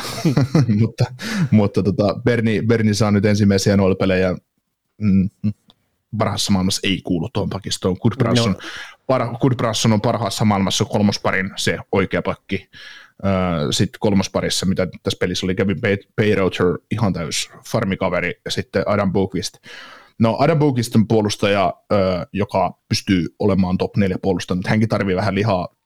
Tavallaan ei, ei varmaan massaa lisää, vaan semmoista vähän tuntuu olevan liian vihreä tavallaan joukkueeseen ja on ehkä semmoinen puolustaja, jota sä et hankit Jack Verenski ajatuksella joukkueeseen, vaan tämä on se puolustaja, joka kasvaa hyvän puolustajan rinnalla vieläkin paremmaksi tai täydentää. Eli mm, Tevon Davis oli esimerkiksi, nousi ihan uudelle tasolle mentuen Keila rinnalle, niin Adam Boogist voisi olla sellainen puolustaja, voisi nousta jonkun tois, hyvän, tosi hyvän puolustajan rinnalla ihan huikeaksi puolustajaksi. Joo. Niin on, siinä, si, siinä on ero tuohon tohon, tohon Karolainaan, Karolainaan nähden, ja se on, se on iso murheenkryyni Kolumbuksella, ja se on kekäläisellä iso tehtävä, että mitä, mitä ne tekee. Mutta faktahan on kuitenkin se, että vaikka tällä kaudella tässä joukkueessa pelaisi 12 Johnny Goodrota ja 8 tai 6 Jack Verenskia ja ja tota, kaksi kappaletta huippu, huippuvedessä olevia Joonas Korpisaloja, niin tämä joukkue ei tällä pelisysteemillä olisi mennyt siltikään pudotuspeleihin. No joo, se on ehkä se suuri, suuri huolenaihe myös, että, että peli ei ole kyllä ottanut askeleita eteenpäin, vaan päinvastoin. Mm. Että viime kausi oli pelillisesti ehkä jopa parempaa. Mikä, mitä muuten me puhuttiin ennen kausienakkojen tekemistä, tekemistä siitä, kun mä heitin sulle sen ajatuksen tästä Kolumbuksesta, että kun Larseni on luonut tähän jonkinnäköisen systeemin tähän joukkueeseen ja huomioiden kautta just oli tämmöistä puhetta, että Larsen loi jonkinnäköisen systeemin ja tai se näytti mun mielestä viime kaudella siltä, kaudella siltä, että siinä olisi joku systeemi. Ja sitten kun tähän joukkueeseen tuli Kudrota ja nuoret on vähän vahvempia, niin mä perustelin sulle sit, sitä, että Columbus voi ehkä olla pudotuspelitaistelussa mukana. Niin sä sitten sanoit, että sä et ollut nähnyt viime kaudellakaan minkäännäköistä systeemiä tässä joukkueessa. Niin mikä oli se asia, mikä iski sun silmään Columbuksessa tai on iskenyt Larsenin aikana, minkä takia se ei näytä tavallaan siltä, että se joukkue olisi hyvällä tiellä? No siis kyllä se on vaan tuo puolustuspelaaminen itsellä ollut koko ajan, että, että viime kaudella olikin 300 päästettyä maaliin. Et toki ne viime kaudella onnistui paremmin tekemään maaleja, että 262 tekivät, mutta niin, niin se semmoinen, no ehkä taas se Dockweightin aikainen New York Islanders-systeemi, semmoinen syndrooma, että, että tietenkin jos sä avaat peliä paljon, niin sä saat ehkä pystyä tekemään maaleja, mutta että onko se sitten voittopuolista pelaamista kuitenkaan, niin ei mulle semmoinen kuva ole tullut tästä joukkueesta tässä nyt mm. viimeiseen pariin kauteen. Mm. Mutta onko mulla mitään semmoista niin kuin antaa kristallinkirkasta vastausta sitten heitetään, että, että mä tiedän, että vaikka että Kolumbusta vastaan tehdään paljon vastaiskumaaleja, niin ei, ei semmoista ole kertaa. Mä kuitenkaan sitten niin paljon katsonut tämän pelejä tuossa mm. kahden viime kauden aikana. Ja itse asiassa viime kaudella mä katson varmaan vähemmän pelejä kuin mitä mä oon katsonut tällä kaudella jo nytten Kolumbusta. Joo. Joo, eikö lähinnä halusin vaan semmoisen, että onko sulla siihen joku ajatus, että sä näet, että ne pelaa jotain tilanteita esimerkiksi väärin tai muuta. Me puhuttiin Anaheimista jossain vaiheessa kautta, kautta. oliko Anaheimi, Anaheimi oli jossain meidän livessä, eikö ollut? Oli jo. On näin me minusta vasta. Se lukee tuossa meidän, meidän muistin parasta. joo, joo. Niin. Edellinen puhut... live taisi olla jopa vielä. joo, joulukuun alussa näin mä ollut. Mutta tota, äh, silloin puhuttiin siitä, että Anaheimin puolustuspelaaminen oli sellaista, että ne sinkoili vähän joka paikkaan ja, ja tota, ne ei oikein itsekään tiedä, mitä ne tekee. Niin tosi just katsoa Washingtonia vastaan esimerkiksi näiden touhua. Niin siitä jää just sellainen kuva, että, että ei, ei ole sellaista oikeaa stabiilia tasapainoa. Että ei tiedetä, puolustetaanko aluetta vai pelaajaa vai paikkaa, mm. niin sanotusti. Niin se on, se on iso ongelma. Mutta tota, jos puhutaan siitä pelitavasta, mikä on se ongelma isosti tässä joukkueessa, niin kaikkihan lähtee tietysti kiekottomasta pelaamisesta. Tämä ei osaa tota, prässätä mun mielestä oikein. Ja sitten jos et sä osaa prässätä oikein, niin vastustajille on aivan liian helppo työ päästä avaamaan peliä, joka johtaa siihen, että sä oot, sä oot omissa kusessa, se joudut pelaamaan omassa päässä paljon. Eli sama, mitä Karolainen saa aiheuttaa vastustajille. Niin tota, ja sitten kun katsoo esimerkiksi, no tämä nyt on ihan brutaali tämä puolustus, mikä näillä oli Capitalsia vastaan, mutta se, että Mm, nyt kun Verenski puuttuu tästä, ja Blankenburg on toinen sellainen kaveri, joka, joka toisi jotain lisää tuohon puolustukseen, sitä kiekollista osaamista. Vaikka Blankenburg ei nimenä sano mitään, mutta mekin ollaan sitten puhuttu jossain jaksossa, että on ihan yllättävän hyvä oloinen jätkä kiekollisessa mielessä, niin, mm. niin tämä joukkue joutuu tyytymään enemmän Pakiston puolesta siihen, että ne roiskii jakoa keskialueelle, kun ne ei saa luotua syötöillä tai hyvällä, ö, hyvällä jalalla nostamisella – mitään omista. Ja sitten jos, jos sulla vähänkin puolustajat ei saa kiekkoa liikkeelle, viisikko repee, hyökkäitä ei oikein ole samalla sivulla, sentrit ei ole samalla sivulla, sentrit on liian vihreitä siihen, että ei osaa hakea tarpeeksi alhaalta, ei luota siihen systeemiin. Ja sitten jos ne hakee joskus alhaalta ja ne ei siltikään saa kiekkoa, niin sehän luo mahdottomaksi että olisi mitään järkevää hyökkäyspeliä. Ja se sitten taas, kun tämmöistä ei ole, johtaa Kolumbuksen osalta tilanteen esimerkiksi siihen, että tapahtuu se kaikista paskin mahdollinen vaihtoehto, eli puolustusalueella numero 29 liukuu sinne ja annetaan kiekko 29 ja no niin Patrik, että vie kiekko alueelle. Sitten tapahtuu se kuskaaminen, joka loppuu yleensä siihen hyökkäyssiniviivaan. Ja vastassa odottaa yleensä ne neljä tai viisi vastustajan pelaajaa ja hyökkäys tyrehtyy. Ja jälleen kerran sulla ei ole mahdollisuutta tehdä kaveria vastaan pressiä, joka toisi sulle jatkopaineita, kiekon ristoja ja maalipaikkoja. Mm. Eli pelataan välillä liian hitaasti ja sitten välillä liian aktiivisesti. Niin, ja siis kun, ö, kun mä väitän, että jokainen NHL se pelaava pelaaja, olit se siellä sitten sen takia, että se joku parempi pelaaja on loukkaantunut edestä tai, tai muuten vaan, niin kaikki nämä pelaajat, Tim Bernit, Erik Goodbrassonit, kaikki ne on sen verran hyviä, että ne osaa antaa ensimmäisen syöt. Niin se on, tuntuu täysin käsittämättömältä, että NHL on semmoinen valmentaja, joka valmentaja, entinen pelaaja, joka on pelannut pitkän topin nhl ja se ei saa tällaista asiaa kondikseen. Eli ihan perus lyhyt syöttöpeli. Anna se ensimmäinen helppo, anna se vaikka siihen omalle siniviivan taskuun ja siitä pelaa keskelle tai pelaa punaisen jälkeen päätyy jotain, mutta siis sellaista, että se peli olisi nopeata. Mutta sitten jos Columbus, ja mitä ne joutuu yleensä tekemään paljon, mitä ne teki paljon Washington Capitalsia vastaan, ne joutuu kuskaamaan, siinä vaiheessa kun pelaaja joutuu kuskaamaan kiekkoa, peli on hidasta, vastustajan on helppo puolustaa sut ulos. Esimerkiksi Capitalsia vastaan puolessa välissä heitä nyt lonkalta, mutta ne oli selvästi laukauksissa perässä, mutta oliko laukaukset niin, että peli saattoi olla 2-2 tilanteessa, mutta laukaukset oli sillä, että Columbus oli laukunut 14 kertaa kohti Kemperiä ja ne oli laukunut joku 25 kertaa kohti Mersliginsia. Mm. Capitals siitähän tulee, se on jo iso ongelma. Et kun se peli on liian hidasta, sä et pääse edes, vaikka sä sinisiltä latasit, mutta et sä pääse NHL se sinisiltä laukoon kohti maalia, jos, jos sä oot hidas. Koska jotta NHL sä voit laukoa sinisiltä kohti maalia, niin sekin on taito. Vastustaja käy blokkaamassa sen pois. Mm.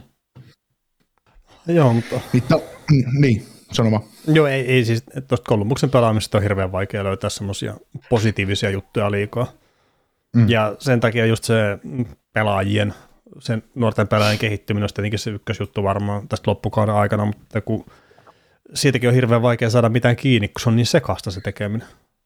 Mm. Niin, mietin, että näillä on tässä joukkueessa Capitalsia vastaan näiden ykköskenttä oli Kudro Johnson Pemström, kakkonen oli Nyqvist Roslovik Laine, kolmonen oli Carson Mayer, Sankura oli Matthew Oliver ja nelonen oli Liam Foodi, Cold Silinger ja Kirill Martsenko. Niin näistä hyökkäjistä mun mielestä ensi kaudeksi semmoisia pelaajia, jotka tulee ensi kaudella vielä pelaamaan tässä joukkueessa varmasti, on Johnson, äh, Chinakov, no ei Chinakov edes pelannut tuossa pelissä, mutta kuitenkin, Jegor Chinakov, Cole Sillinger, Patrick Laine, Johnny Goodrow, Puunjenner ei pelannut tuossa kapelissa, Kirill Martsenko ja Sean Kurali. Ja Roslovikki on semmoinen pelaaja, että jos, jos nämä saa tästä hyvän pala- saisi hyvän palautuksen ja Roslovikista joku kiinnostuu, niin kekäläinen kauppaa sen, mutta se on ehkä myös semmoinen pelaaja, että, että sitä, sitä, ei haluta mitään kolmoskerroksen varausta vaihdossa. Että siitä halutaan sitten enemmän, jotta se on järkevää kaupata. Niin tälläkin hetkellä, että jos Cole Sillingerin tasoinen nuori talentti, se pelaa tässä joukkueessa neloskenttä, niin minkä takia se on NHL? Niin, tai on nimellistä neloskenttää. Eiköhän tuo Kuralin kenttä kuitenkin se varmaan joka ottaa ne pienimmät minuutit. No niin, no niin, nimellistä neloskenttää, mutta kuitenkin se pelaat pientä roolia. Mik, miksi se pelaat NHL? Sama Martsenko. Martsenko on ehkä Kudron jälkeen taitavin pelaaja tässä joukkueessa. No, Johnsonin siihen vielä mm. tämän hetkisessä kokoonpanossa. Ihan yksilötaidon perusteella. Martsenko on taitavin. Jos sä pelaat pienellä minuutilla, mitä sä teet NHL? Sitten se, että no Kent Johnsonin mä ymmärrän, että se, se pelaa, mutta toi, tämä pelisysteemi ja nämä minuutit ja tämä joukkueen häviäminen, niin no, tyhmää roudata tällaisia pelaajia tuo. Mistä ne AHL pelaa? Mm, niin, no siis Silingerin kohdalla just, että minkä takia sanottiin pelata viime kausina nhl mm. Niin miksei sinne hankittu jotain Sankurali kakkosta? Niin, siis se olisi, silloin se olisi pitänyt laittaa junnuihin vielä, kun oli takaisin. Mm. Ja nyt sitten, että miten Slinger, ne säännöt niin. menee, että olisiko se tällä kaudella, niin kuin, että saisiko se pelastaa AHL vielä, vai olisiko se edelleenkin pitänyt mennä junnuihin, mutta että palveleeko niin se, sen jo... Junnu MMS. Niin, niin, mutta että palveleeko se sen pelaajan kehitystä nyt, että se pelaa pientä roolia tuossa huonossa joukkueessa? Mm. 19-vuotias kaveri, 34 peliä, 2 plus 4 tällä kaudella, miinus 7, peliaikaa 12.50 per peli, ja sitten esimerkiksi aloitusympärä, 160 voittoa, 201 tappio, 44 pinnaa. Eli nämä on kaikki sellaisia, että, että tota, mene pelaan AHL tai mahdollisesti junnuihin 18 minuuttia per peli, tee piste per peli, puolitoista piste per peli, pisteitä, voita aloituksi, opiste juttu. Älä ole NHL pelaamassa hukkaroolia. Kun sitä voi pelata, sä voit mennä pelaamaan sinne Goldslingerin tilalle. No, ei ainakaan paranna tuota Kolumbuksen pärjäämistä sitten. Ei, se parantaa mahdollisuuksia Conor Pedardiin. No se on huomattavasti. niin. Sitten sit samaan aikaan tämmöiset silingerit joutuu pelaamaan tämmöisten Matthew, no ei nyt ole samassa kentässä, mutta Matthew de Oliver hankittiin niin sanotusti isolla rahalla vapaalta markkinoilta vai jossain treidissä. 32 peliä, 2 plus 3, miinus 14, 11,5 minuuttia per peli. Sitten Liam Foodi, onko tämä nyt joku neljäs kausi, kun se lätkuttelee NHL kokeilee, niin joka on tietysti hyvä tuommoinen energiahyökkäjä, mutta 21 peliä, 0 plus 3, miinus 14, 10-40 per peli. Niin. Niin. Et, tää on, tässä, on, tässä on pahoja, pahoja juttuja niin sanotusti tässä joukkueessa, että huono pelitapa ja sitten vielä väärin pelotettu junnuja, niin ah. Mm. Joo, ja se on ehkä se teksijärikin, että niin, kyllähän tuo joukkue kaipaa sitä, mutta hän haluaa nyt pelaa Euroopassa. Mm. Toki siis se mikä... Niin, muodosti Kuralin kanssa todella hyvän parivalikon. Niin, ja siis eihän se mikään sateentekijä olisi, mutta että kyllähän se tuohon joukkueeseen taas olisi ihan vahvistus, jos oletetaan, että se on yhteen sillä tasolla, mitä se on ollut aikaisemmin. Mm. Kyllä. Niin ja sitten tässä, tässä miettii se, että ok, että Johnny Goodrow hankki tähän joukkueeseen. Johnny Goodrow 37 peli, 38 tehopistettä, miinus 16. Kaveri on pystynyt pelaamaan paskassa joukkueessa paskojen pelaajien kanssa tekemään piste per pelitahdilla. Niin kertoo, että ei sekä ihan mikään turha kaveri ole. Mutta sääliksi käy häntäkin, mutta toisaalta hän halusi mennä tuonne. Joo, joo, ja siis ei se Goodrow, se vaikea alkukauden jälkeen, mikä sillä oli, niin sehän on palannut ihan mukimenevästi kyllä. Mm. Ja, ja siis tämä vielä joukkueessa, millä ei ollut minkäännäköistä ylivoimaa tuossa jonnekin mm. Tampereelle asti. niin, ja ei se edelleenkään miltään näytä. Esimerkiksi Kolubuksen ylivoimaan täytyy sen verran ottaa nyt kiinni, kun mainitsit, että, että jos tämä ei voita hyökkäyspäässä ensimmäistä aloitusta, niin ei tämä, ei tämä tule tekemään mitään sille ylivoimalle. Se on kaksi minuuttia waste of time tavallaan pelistä. Mm. Eikä ihan oikeasti, ei, kun ei tämä pääse alueelle. Eli Karolainen kannattaa ottaa taktisia jäähyjä, ja ne on tainnut muutamia alivoimavaaleja tällä kaudella tehdä, niin sitä kautta lähteä vyöryttää sitä hommaa sitten. Niin siis itse asiassa se olisi semmoista taktista neroutta Brindamoorilta aina sanot Stepanille, että mes kentälle, että kampita tuo nurin tai pelaaja. Sitten heität sinne alivoimalla, pistät Slavin pesiin ja teräväinen ahoja. Kulupuksen ylivoima, no niin nyt me tehdään maali, niin kaverit nappaa riistokiekko ja aha, 2-1 ja klinkolin maali. ja oikeasti. Jos mikään muu ei enää toimi, niin sitten kokeillaan tätä. niin. Sitten se on Brad Larsen, prrhana, me joudut ylivoimalla. niin, se on, antaa itse ohjata, että käykää kamppaamassa toi. niin, sitten se ruvetaan miettimään, kun tuota, ylivoimaan sit Kudro ja Laine ja kumppaneiden sijaan, niin sieltä tulee Sean Kurali ja Matthew de Oliver. ruvetaan pelaamaan puolustussuuntaan niukasti tätä, mutta ei, ei se toimi näilläkään jumman kautta. Oi voi. Vähän menee taas liiallisuuksia tämä no. joukkueen mutta, no joo. Mutta joo, Silinger ei itse asiassa ole ainut noista nuorista pelaajista, joka mun puolesta voisi junnuista AHL pelata. Et jos miettii nyt Kent Johnsonia, että ok, hän on pelannut nyt se 34 peliä NHL tällä kaudella. Hän saa pelata Kudron kanssa ykköskentässä, mutta 8 plus 8 miinus 6, 13,4 minuuttia per peli. Niin, palveleeko sekä? Niin. Ei, ei se välttämättä palvele, mutta, mutta, mutta se on nyt lähempänä sitä semmoista mm, tasoa, että se pystyy olemaan oikeasti hyödyllinen NHL, kuin ehkä Silinger sitten. Mm. Ja siis ei, eikä tässä niinku, ei, ei noita yksilöitä, en mä, en mä, en mä motlaa, että Silinger olisi huono tai Johnson olisi huono. Nehän on parhaimmillaan, Johnsonikin on näyttänyt junnuissa se on näyttänyt nhl joskus tosi hyviä, hyviä viboja siitä pelaamisesta, että hän osaa olla hyvä, mutta miten sä kehität sitä pelaajaa, niin ei mun mielestä huonossa pelisysteemissä häviävä jääkiekko, ei se kehitä meitä nuoria. Niin. Ei se vie tätä organisaatioa niin isolla, isolla pensselillä eteenpäin. Niin, niin no ei, ja sitten tietenkin, että se jättää sille nuorelle, mikä tietysti olisi myös omalla tavalla ihan oikein, mutta sen ison vastuun, että sen, sen pitää tajuta ne kehityskohteet sitten sitä omasta pelaamisesta ja ajaa itseensä sitten – aika kovallakin vimmalla eteenpäin. Mm. Ja se on kauden aikana tietenkin se on hankalaa. Mm. Mutta Kent Johnsonillekin tämä on nyt se ensimmäinen kaus, kun se pelaa oikeasti tuolla nhl niin mä uskon, että sitten kun mennään ensi kauteen, että vaikka tämä nyt on sitä osittain ää, selviytymistä huonossa joukkueessa ja kaikkea muuta, mutta se tulee sitten parempana pelaajana seuraavaan kauteen. Mm.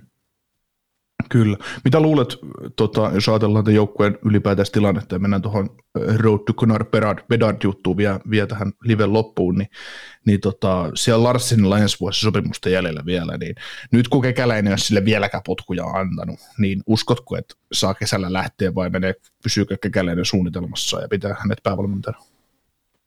Mä en näe mitenkään, että se pystyy enää ensi kauteen lähteä samalla päävalmentajalla. Ei, tämä on ollut niin sekaisin tämä, tämä homma, että ei. Mm. Et toki pelaajat ilmeisesti tykkää päävalmentajasta, mutta että ei se nyt mikään suositumuskilpailu kuitenkaan Ei, no pelaajat tykkää, kun ei tarvitse reenata. Ei mitään, vasta, ei mitään tota, vaatimustasoa. Niin. niin, ja sitten se palaa nyt vielä kerran siihen, mikä oli se viesti sieltä Tampereen harjoituksista, että, niin, että harjoituksetkin on huonoja Kolumbuksella. Niin kyllähän nyt se on se ensimmäinen juttu, mikä saa, pitää saada kuntoon. Että saa mm. se joukkue harjoittele tehokkaasti ja hyviä sille, että siinä on joku logiikka siinä harjoittelussa edes. Mm. Joo, ja tämä esimerkiksi päävalmentajallekin, niin ö, se on se kopi, koppii sen tietyn uskon ja semmoisen vaatimustason luonti, niin se lähtee valmentajasta. Valmentaja ohjaa sen pelaajille ja pelaajat lähtee tavallaan vetää sitä köyttä jos haluatte esimerkin, mikä toimii nyt semmoisena joukkueena, mikä voisi vastata tähän, niin Don Granato Buffalo Sabres. Siellä on heitetty, valmentaja on puhdistanut ilman, lähdetään tekemään duuni, pelaajat ottanut kopiin. Volaan, ne on ehkä mennyt sidäs pudotuspeleihin. Ei välttämättä mene, mutta, mutta on lähellä sitä. On parempia, mitä kukaan odotti. Niin, täällä jotain, jotain lännen puolelta Winnipeg Jets. Niin, Rick Bones tehnyt sen fiksun duunin sinne ja pelaajat on nostanut systeemi, miten tehdään. Et tästä päästään taas siihen, että Kolumbuksessa Washington-peli nyt on taas vain yksi matsi, mutta kun katsoo just sitä puolustuspelaamista, miten ne pelaa, tai mitä ne tekee sen jäällä, niin se näyttää semmoiselta hällä väliä meiningiltä se niiden pelaaminen. Ne ei välitä toisistaan, ne ei välitä joukkueesta, ne ei välitä logosta. Sitten se on Boone Jenner todennäköisesti, joka painaa, mä kautta, tämä on paras tämä organisaatio, tätä koskaan ollut näin hyvää ja vääntää siihen niskalimaan. Se on sama joku Roslovikki. Sitten se on Gustav Nyqvistit ja kumppanit li- liukuu siellä jäällä ja miettii, että mitä, miksi mä oon täällä mm. tavalla. Joo, että se, se on semmoinen yksi, yksi, yksi iso ongelma ja mä halusin, mä itse sullekin pistän sitä viestiä, viestiä asiasta, ja kun Merselginsistä on jonkin verran tällä kaudella puhuttu ja näiden maalivahtipelaamisesta. Mm. Ja halusin, pistin sullekin tosiaan viestiä asiasta, että, että haluan puhua tähän liveen, että mikä on Merselginsin kohdalla mun, mun mielestä se suuri ongelma, että minkä takia hänen päästetyn maalin keskiarvo on tällä kaudella 4,78 ja torjuntaprosentti on 86 ja voittoja on vaan 4 12 startista, niin, niin reilisesti sanottuna ää, esim. tämä vuosi sitten ollut pelikin, niin Merselgins ää, ei ole niin huono todellakaan, mitä nämä numerot antaa, ymmärtää. Ei hänelle mun mielestä ilman maskia suora laukaus hanskille ylös, ei se mun mielestä mene. Et se, ei se, se ei päästä maaleen sillä. Mutta se just, että Merselginsin pelaamisesta näkyy nyt se, että, että hän on niin yksin puolustuspäässä maalilla. Maalivahdit on tietysti yksilöitä, mutta se, että, että se oman niin sanotun sota-alueen puolustaminen, niin Kolumbuksella ei ole kauheita intohimoa puolustaa sitä. Niillä ei ole kauheita himoa auttaa maalivahtia. Että ja sitten se, että itseluottamus ei Merselginsillä ole ehkä tällä hetkellä, että se lumipallo on tämän kauden osalta lähtenyt. Ja miksi se on vähän ehkä viime kaudellakin lähtenyt pyöriin väärään suuntaan. Mm. Ja sitten kun se lähtee menee väärään suuntaan, niin maalivahtien osalta, niin se on, se on vähän huonompi juttu siinä vaiheessa. Että ok, täällä on vastaavassa joukkueessa Korpisalo, 14 startti, 5 voittoa, 91,1, torjuntaprosentti kolme maalia per peli päästetään, mutta, mutta, tota, mutta se Korpisalo pelaa itselleen sopimusta nyt ja Mercedekinsillä ei ole sopimusta tai, tai on voimassa oleva pitkä sopimus, niin siinä on ehkä tietynlainen myös ero. Ja sitten se, että kaveri on ollut, Korpisalo on halu näyttää ehkä suurempi tällä hetkellä kuin Mercedekinsillä. Niin. Äh, niin, siis Korpisalo on nyt pitkästä aikaa terve. Niin. Sekin saattaa tulla niitä pelihaluja, se Mercedekinsillä, niin äh, minkä verran se ikävä onnettomuus, mikä sattui sitten tuossa yli vuosi takaperin kesällä, että minkä verran mm. se sitten painaa kuitenkin, että toki hän tuli viime kauden alkuun, kun miljoona volttia ja pelasi sitten tämän Kifliniksen muistolla ja siis kaikkea tämmöistä, mutta että onko, onko siellä kuitenkin jotain semmoista, mikä vielä painaa. Ja kun ei tuo joukkue tosiaan edessä, se ei anna mitään isoja mahdollisuuksia minnekään, niin, niin kyllä se näkyy niissä numerossa ja sitten kun ei ole sitä hyvää buukia oikein missään kohtaa varmaan ollut, niin, niin mä, mä väittäisin myös, että se näkyy kyllä tuossa pelaamisessa. Että. Mm. 2019-2020 kaudella, kun Merslikis debytoi tässä sarjassa, niin 31 starttia, 13 voittoa, 17 tappioa yhteensä yhdeksän varsinaisella peliajalla. Torjuntaprosentti 92, päästöön maalin keskiarvo 235, 5-0 peli. Siitä ollaan koko ajan tultu tavallaan alaspäin. Viime kaudella 27 voittoa, 56 starttia, 90,7, 3,22 torjuntaprosenttia. Ja siitäkin on taas tultu alaspäin. Niin kyllä mä nyt näen, että Verstakis on oikeasti jossain tuon viime kauden ja hänen uransa parhaan kauden välivastussa. Hänen oikea tasonsa. Mm. Mutta tällä kaudella on vaan kaikki mennyt hänen kohdaltaan päin perstä. Ja maalivahtien kohdalla se, että sä otat nyt, päästät kuusi maaliin, niin se alkaa, no se on toisaalta ihan sama häviksi se 3-2 vai 6-2, niin se, kun näitä romahduksia tulee ja, ja kun joukkueen selkäranka on yhtä ohut kuin linnun luuni, niin ei siinä, siinä on maalivahdilla tosi paha, paha tehdä. Ja maalivahdin itseluottamusta ei ole muuta mikään muu niin paljon kuin päästetty maaliin. Mm. Mm. Ja sitten tosiaan toi, että jos se kaksi maalia on, on semmoinen aikamoinen saavutus jopa tälle joukkueelle, niin, tai että siitä enemmän tehdään niitä maaleja, niin se vaan, että, että joka ikinen maali, minkä sä päästät, niin se saattaa olla, olla tosiaan se, mikä sitten ratkaisee sen voiton sille vastustajalle, että, että sekin on semmoinen hankala henkisesti kyllä pitkässä juoksussa. Mm. Joo, mutta tota, tähän loppuun, niin kuin tuossa vähän lupailin, niin tota Road to Conor Pedardi hommaa, hommaa halusin, halusin nostaa esille ja, ja tota, Kolubuksellahan on ennen siirtotakarajaa, joka on perjantaina kolmas kolmatta, eli tuossa maaliskuun alussa, niin, niin tota, 24 ottelua vielä jäljellä. Ja luvassa on muun muassa Lännen vieraskärtue Alberta plus Seattle ja, ja tota Vancouver ja vieraspelit Torontossa, Dallasissa ja Minnesotassa ja sitten ennen takarajaa tämä joukkue pelaa Minnesota ja Edmontonia ja Carolina ja Toronto vastaa kahdesti ja sitten kotona 11 matsia vieras 13 kertaa ja sitten Kolubuksen kannalta niin kuin Conor Bedard taistelussa niin pahimmat vast, pää, tai päävastustajat ja Anaheim, San Jose ja Arizona, niin se joukkue kohtaa vain kerran kukin näistä ja ja tota, ne pelit nyt kun on, näiden pitäisi ainakin hävitä, että, mm. että tilanne tavallaan, tavallaan se pysyy syvänä, mutta tota, jos ajattelee, että tästä Hurricanes-pelistä alkaa joukkueen pitäisi kaiken järjen mukaan hävitä nyt vielä East-peliputkea, et koska vastaan tulee Washington, Tampa Bay, Carolina uudestaan, Detroit ja New York Rangers. Sitten nämä kriittiset pelit, Anaheim, Nashville ja San Jose ennen Alberta-reissua, niin, niin tota, tota, siirto takarajalla, jos tämä joukkue pelaa seurat 24 peliä mukaan lukien, tämä Hurricanes-matsi, niin samaa tahtiin valkouden, niin tilillä on, tilillä on seitsemän voittoa enemmän kuin nyt, eli 18. Ja jos pelataan siihen, että viime kaudella Montreal oli koko runkosarjan viimeinen ottamalla 22 voittoa, ja sitä ennen Paskisaldo oli Coloradolla, öö, jolla ne otti myös tota, sama voittomäärä 22, mutta pisteitä oli 48. Se, minkä jälkeen sitten lähti se nousu siihen kukoistukseen, mikä Coloradossa on nyt, niin, niin tota, kyllähän tässä kekäläisellä on ihan loistava tilaisuus tavallaan tehdä se kunnon riituuli ja toivoo vaan tappioita tälle joukkueelle, että se, se jengi tavallaan, ettei nyt vaan vahingossakaan paranna asemia tässä tila- tilanteessa. Tietysti pelaajat yrittää, yrittää aina voittaa, kuten, kuten tavallista, ja ei, ei siinä, mutta, mutta, tota, mutta, mutta Pedard-kisan kannalta tilanne näyttää hyvältä. Niin, ja sitten, että vaikka se Pedard jotenkin hopeita koura, niin kyllähän siinä on muitakin hyviä pelaajia sitten siinä varaustilaisuudessa – niin, mutta toki niin kuin aikaisemmin tässä jaksossa sanoinkin, että droppi on silti aika iso. Joo, niin ainakin tässä kohtaa. Että. Niin. Eli jos, että jos ajatellaan, niin mä en nyt anna sellaista droppia, että sulla on, sulla on mahdollisuus nyt varata sieltä semmoinen Auston Matthews. Niin sit jos et sä pääse siihen, niin sit sä varaat Ken Johnsonin. Mun mielestä se menee näin. Sulla on mahdollisuus varata Auston Matthews, jos et saa, niin sit saat Patrick Lainea. no niin, se meni oikeasti. niin, niin, niin, näinhän se meni. Joo. Joo, tota... mutta siis mä, mä, mä näkisin sen dropin, dropin vastaavana. No joo, siis on totta kai isoista pedarista, että sitä puhutaan niin isoin kirjaimin tällä hetkellä ihan syystäkin, että et ei, joo, ei, mä en nyt laskenut sitä Mitch, Mitchkovia nyt siihen mukaan. Äh, joo, niin, niin, niin, niin, niin, ja sitten pedari, niin se on varmaan tässä kohtaa, jos miettii puhtaasti sitä varaustilaisuuteen, kun mennään ja muuta, niin sehän on korkeampi tai isompi talentti kuin mitä Auston Matthews oli aikana. Mm.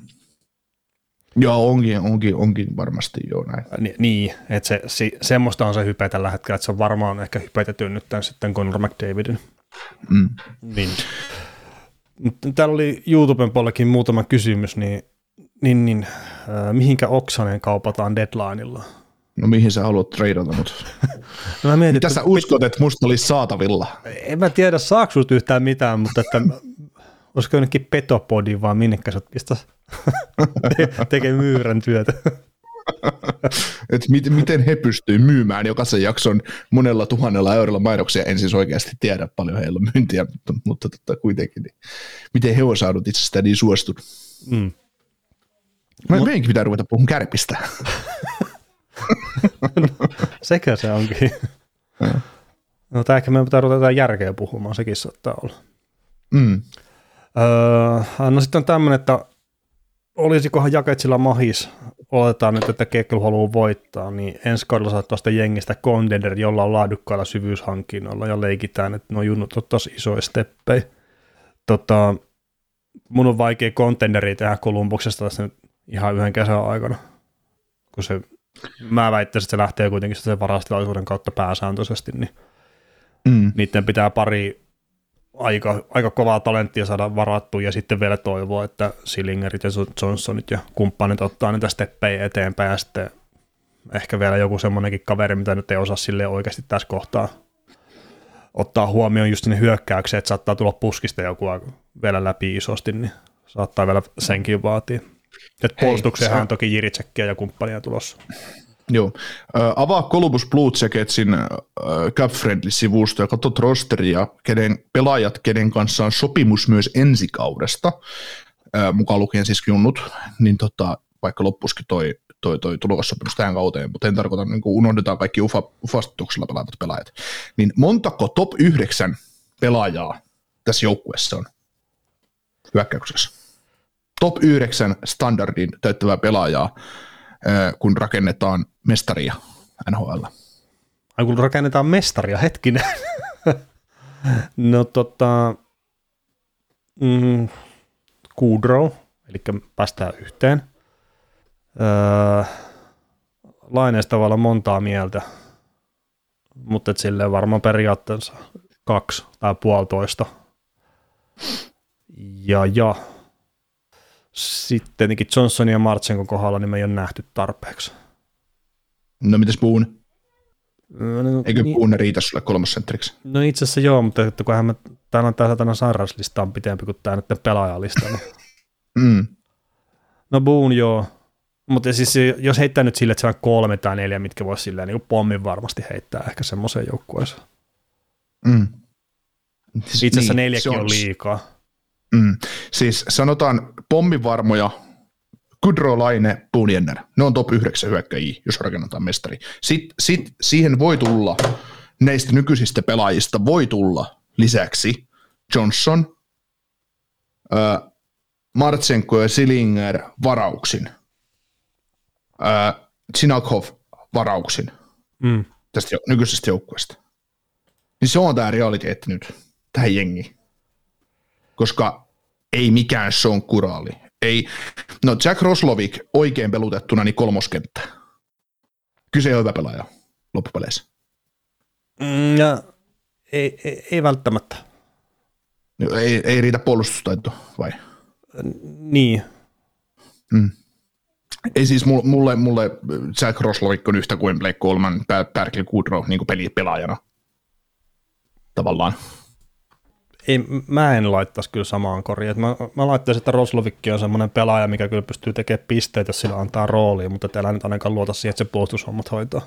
Niin, niin, niin. Mutta siis se, että tavallaan jos Roslovikki pystyisi mun mielestä kuristamaan sen verran, että se äh, tavallaan pelaa kahteen suuntaan, keskittyy vaan kahden suunnan pelaamiseen, niin mun mielestä siitä on, on siihen rooliin. Ja pystyy tekemään siitä sitten vielä tehoja, ehkä. No joo, mutta kuitenkin. Niin, todellisuus on tämä. Niin, sitten kun toi just hauskaa, että mikä olisi sellainen hankinta, että tämä joukkue olisi contender ensi kaudella, niin ei, ei tämä pysty hankkimaan Conor McDavidia ja, ja tota, jotain huippulaita hyökkäjää tähän jengiin sisään, että tämä joku yhtäkkiä, yhtäkkiä muuttuisi. Tai mitä se hyödyttää tätä joukkuetta, jos ne hankkii Matthew de Oliverin uudestaan toisena, tois, toisen pelaajan nimellä tavallaan tähän joukkueeseen ja Sean Kuralin sinne vielä syyshankinnaksi. Samanlaisia pelaajia lisää. Mitä, ei, se, ei, se, ei se tee tätä joukkuetta yhteensä assummaksi. Niin, ja sitten just joku, että kyllä joku puolustajakin saattaa paljonkin nostaa profiilia, mutta nyt usko, että Colorado Kelmakaria on kaupittelemassa esimerkiksi. niin. Niin, ja sitten ihan oikeasti, jos katsotaan pak- pakistoa, että ne Kavrikovin ne tulee kauppaamaan tästä pois ja ilmeisesti pyytävät ykköstä siitä, ja mm. ehkä saavatkin. No todennäköisesti Ja saavatkin. Niin, niin. Ja ne saattaa kaupitella jotain hyökkäjiä, mistä ne saa jotain selä, selävuoroja. Kustan Nykvististä oli itse asiassa kysymys, että mitä hänestä voidaan saada. No ihan maksimissa kakkoskerroksen varaus, ei mitään muuta.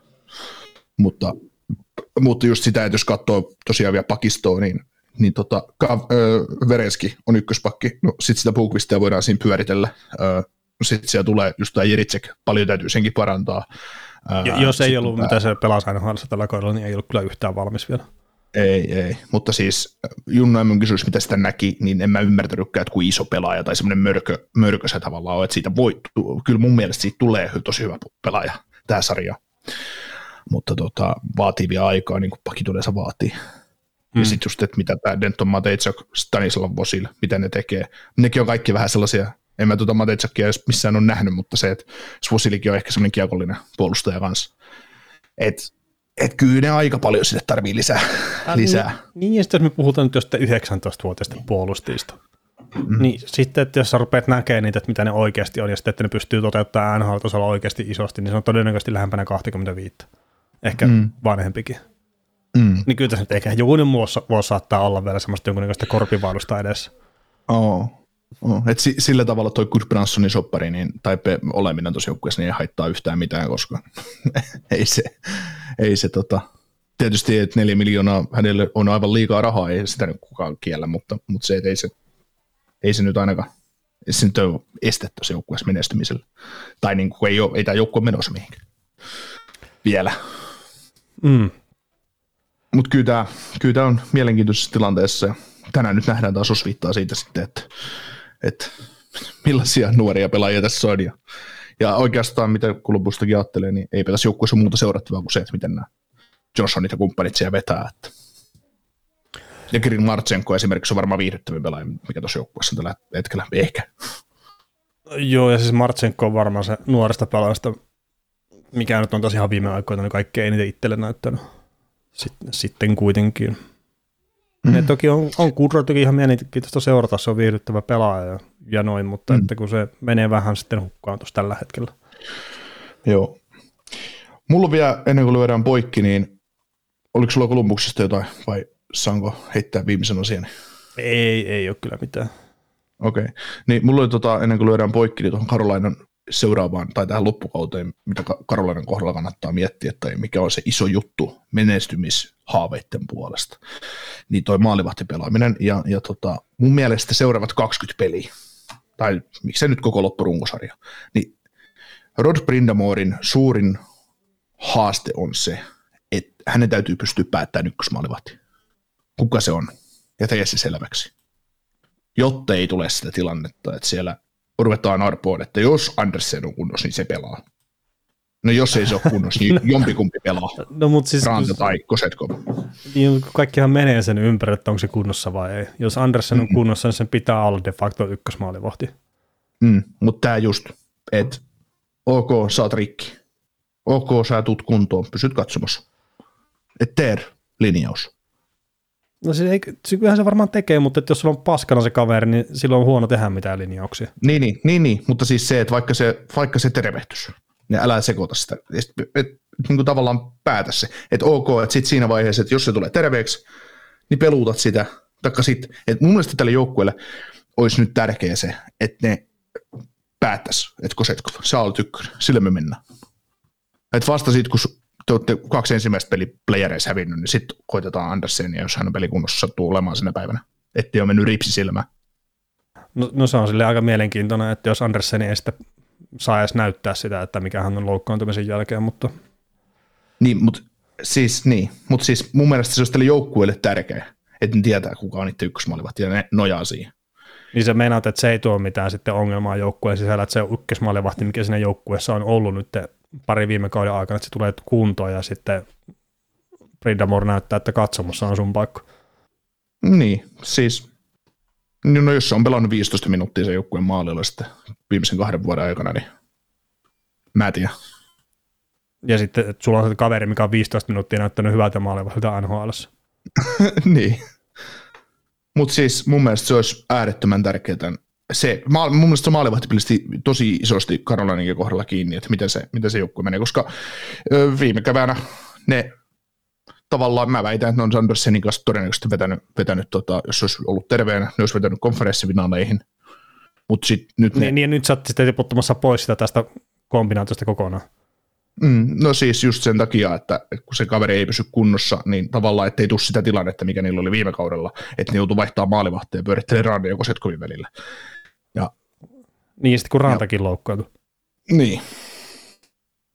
Niin tavallaan, että mä näkisin ehkä, että se olisi se juttu, että päätä se maalivahti päätä, että se on se kaveri, joka on pysynyt nyt terveenä kaikista eniten noista, jolloin sopimusta myös tämän kauden jälkeen tähän joukkueeseen, niin lyö se ykköseksi ja mene sen kanssa. No, no itse, itse en sitä päätöstä kyllä tekisi, että... Joo.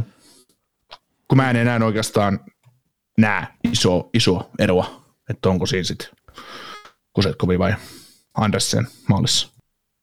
Joo. Mutta. Kovasti säkin oot sitten kääntänyt kelkas Andersenin suhteen, että Tämä on nyt siis, ei, ka- kaveri siis... ei ole pelannut tässä nyt viimeiseen parin kuukauteen peliäkään. Niin nyt ei, ei, mutta siis on ihan sama, mikä se, sit se tilanne on. Että on, on se sitten Andersen, jos se tulee tässä kuntoon, niin ok, mennään sitten sen kanssa. Et, et se on sitten se ykkönen siinä vaiheessa. Mutta siis näin, että et, et tee selväksi joukkueelle, kuka on ykkösmaalivahti. No eiköhän kaikki tiedä, että Andersson ykkösmaalivahti heti, kun mm. se on vaan kunnossa. Mm. Mutta turvallisuus, tur, ehkä siinä olisi, mä, mä, näen sen ehkä nyt niin, että kun Andersen ennemmin tai myöhemmin se hajoaa uudestaan, niin olisi paljon järkevämpää, että ne alkaa peluttaa nyt kun Setkovi niin, että se on se ykkösmaalivahti, että me mennään tällä. Se olisi sel, mun mielestä selkeän kuvio tuolla joukkueella. Ei siellä tarvitsisi miettiä sitä sitten, että, että kuka täällä aloittaa maalissa. No, en mä, en mä usko, että siellä mitään, mitään arveluita siinä on kyllä, mutta että Joo, mutta se kuitenkin, että jos sä joudut kolmen maalivahdin välillä tuossa pyörittelet, niin jos se joukkue joutuu joka päivä miettimään, että kuka siellä välissä nyt on, niin se ja ajatuksia ihan liikaa pois. Ja se, että kun joukkue pelaa aina eri lailla ykkösmaalivahdin edes kuin kakkosmaalivahdin edes. Karolainalla saattaa ehkä olla sillä että niitä ei oikeasti kauheasti se jopa ehkä kiinnostakaan, mutta, mutta tota, Mä en vaan ymmärrä, kun eihän tässä missään kohtaa ollut sellaista tilannetta, että niillä on kolme maalivahtia. Että sitä nyt on vaan spekuloitu, että aika koset kovin ylös, kun Andersen tervehtyy. Mm. Ja sitten itse taas mietin sitä, että kun tätä rantaa nyt on jopa väkisinkin pelotettu välillä, että pistääkö sitä vaan näyteikkoina, niin sitten sama, samalla hetkellä, kun Andersen sitten aktivoidaan, niin ranta sitten myydään jonnekin muualle. Mm. No sekin voi tietysti olla. Mutta en, en mä nyt siis, just Junnu Maalivahti, mikä on pelannut kolme peliä hyvin tuossa sarjassa, niin en mä nyt sen perusteella lähtisi kyllä minnekään pudotuspeliraniin sen kanssa vielä. Mm, niin, no en mä, siis niin. Mutta se voi olla. Niin, en, en tiedä, mutta se on mun ajatus. Joo, joo. Mutta rupeaisiko tämä olla tässä, tässä vai? Rupea, rupea olemaan, mitäs, mikä on tulos veikkauspeli? Öö, 6-0 Karolainalla. Uskot, että vieraskaukolos pyörittelevät sillä lailla, että kun vastustajansa maalika tehty? No mä nyt he, heitin tälleen, että no. Et Joo, siis en no. välttämättä usko, että Karolina tekee kuutta maalia, mutta että se, että nolla on sitten, kuka nyt ikinä onkaan Karolina maalissa, niin se saattaa jopa pitää paikkansa. Mm, joo, mä luulen, että tästä tulee melkoiset maalijuhlat, jos se päättyy 4-7 Karolainalle tai jotain sen tyylistä. Siellä tulee pari, pari vahinko, vahinko sattuu ja Kolumbus tekee pari maali ylivoimalla ja sitten sattuu pari typerääkin kun menetystä Karolainalle jossain vaiheessa, kun ne ymmärrää, että ne, ne ei et ymmärrä, että vastustaja voi ottaa sen jako pois, jos, jos ne sählää keskialueella. Sitten kun näyttää siltä, että Kolumbus olisi ehkä jopa menossa johtoon, menossa johtoon tai ehkä olisi mahdollisuus voittaa, niin ne tekee jotain typerää ja Karolina ratkaisee peli siihen. No niin, mutta ruvetaan pikkuhiljaa sitten virittäytymään itse peliin. Kiitoksia tästä livestä kaikille.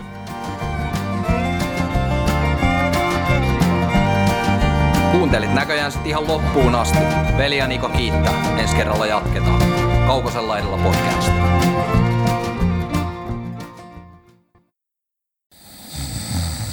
Nukkuvatko rahasi käyttötilillä? Laita ylimääräinen varallisuus kasvamaan korkoa. Big Bankin säästötili on helppo ja joustava tapa säästää. Voit tallettaa ja nostaa rahaa säästötililtäsi ilman kuluja tai rajoituksia. Tarjoamme nyt uusille Big Bankin asiakkaille säästötilin 3,90 prosentin korolla kolmeksi kuukaudeksi. Tarjous on voimassa toukokuun ajan.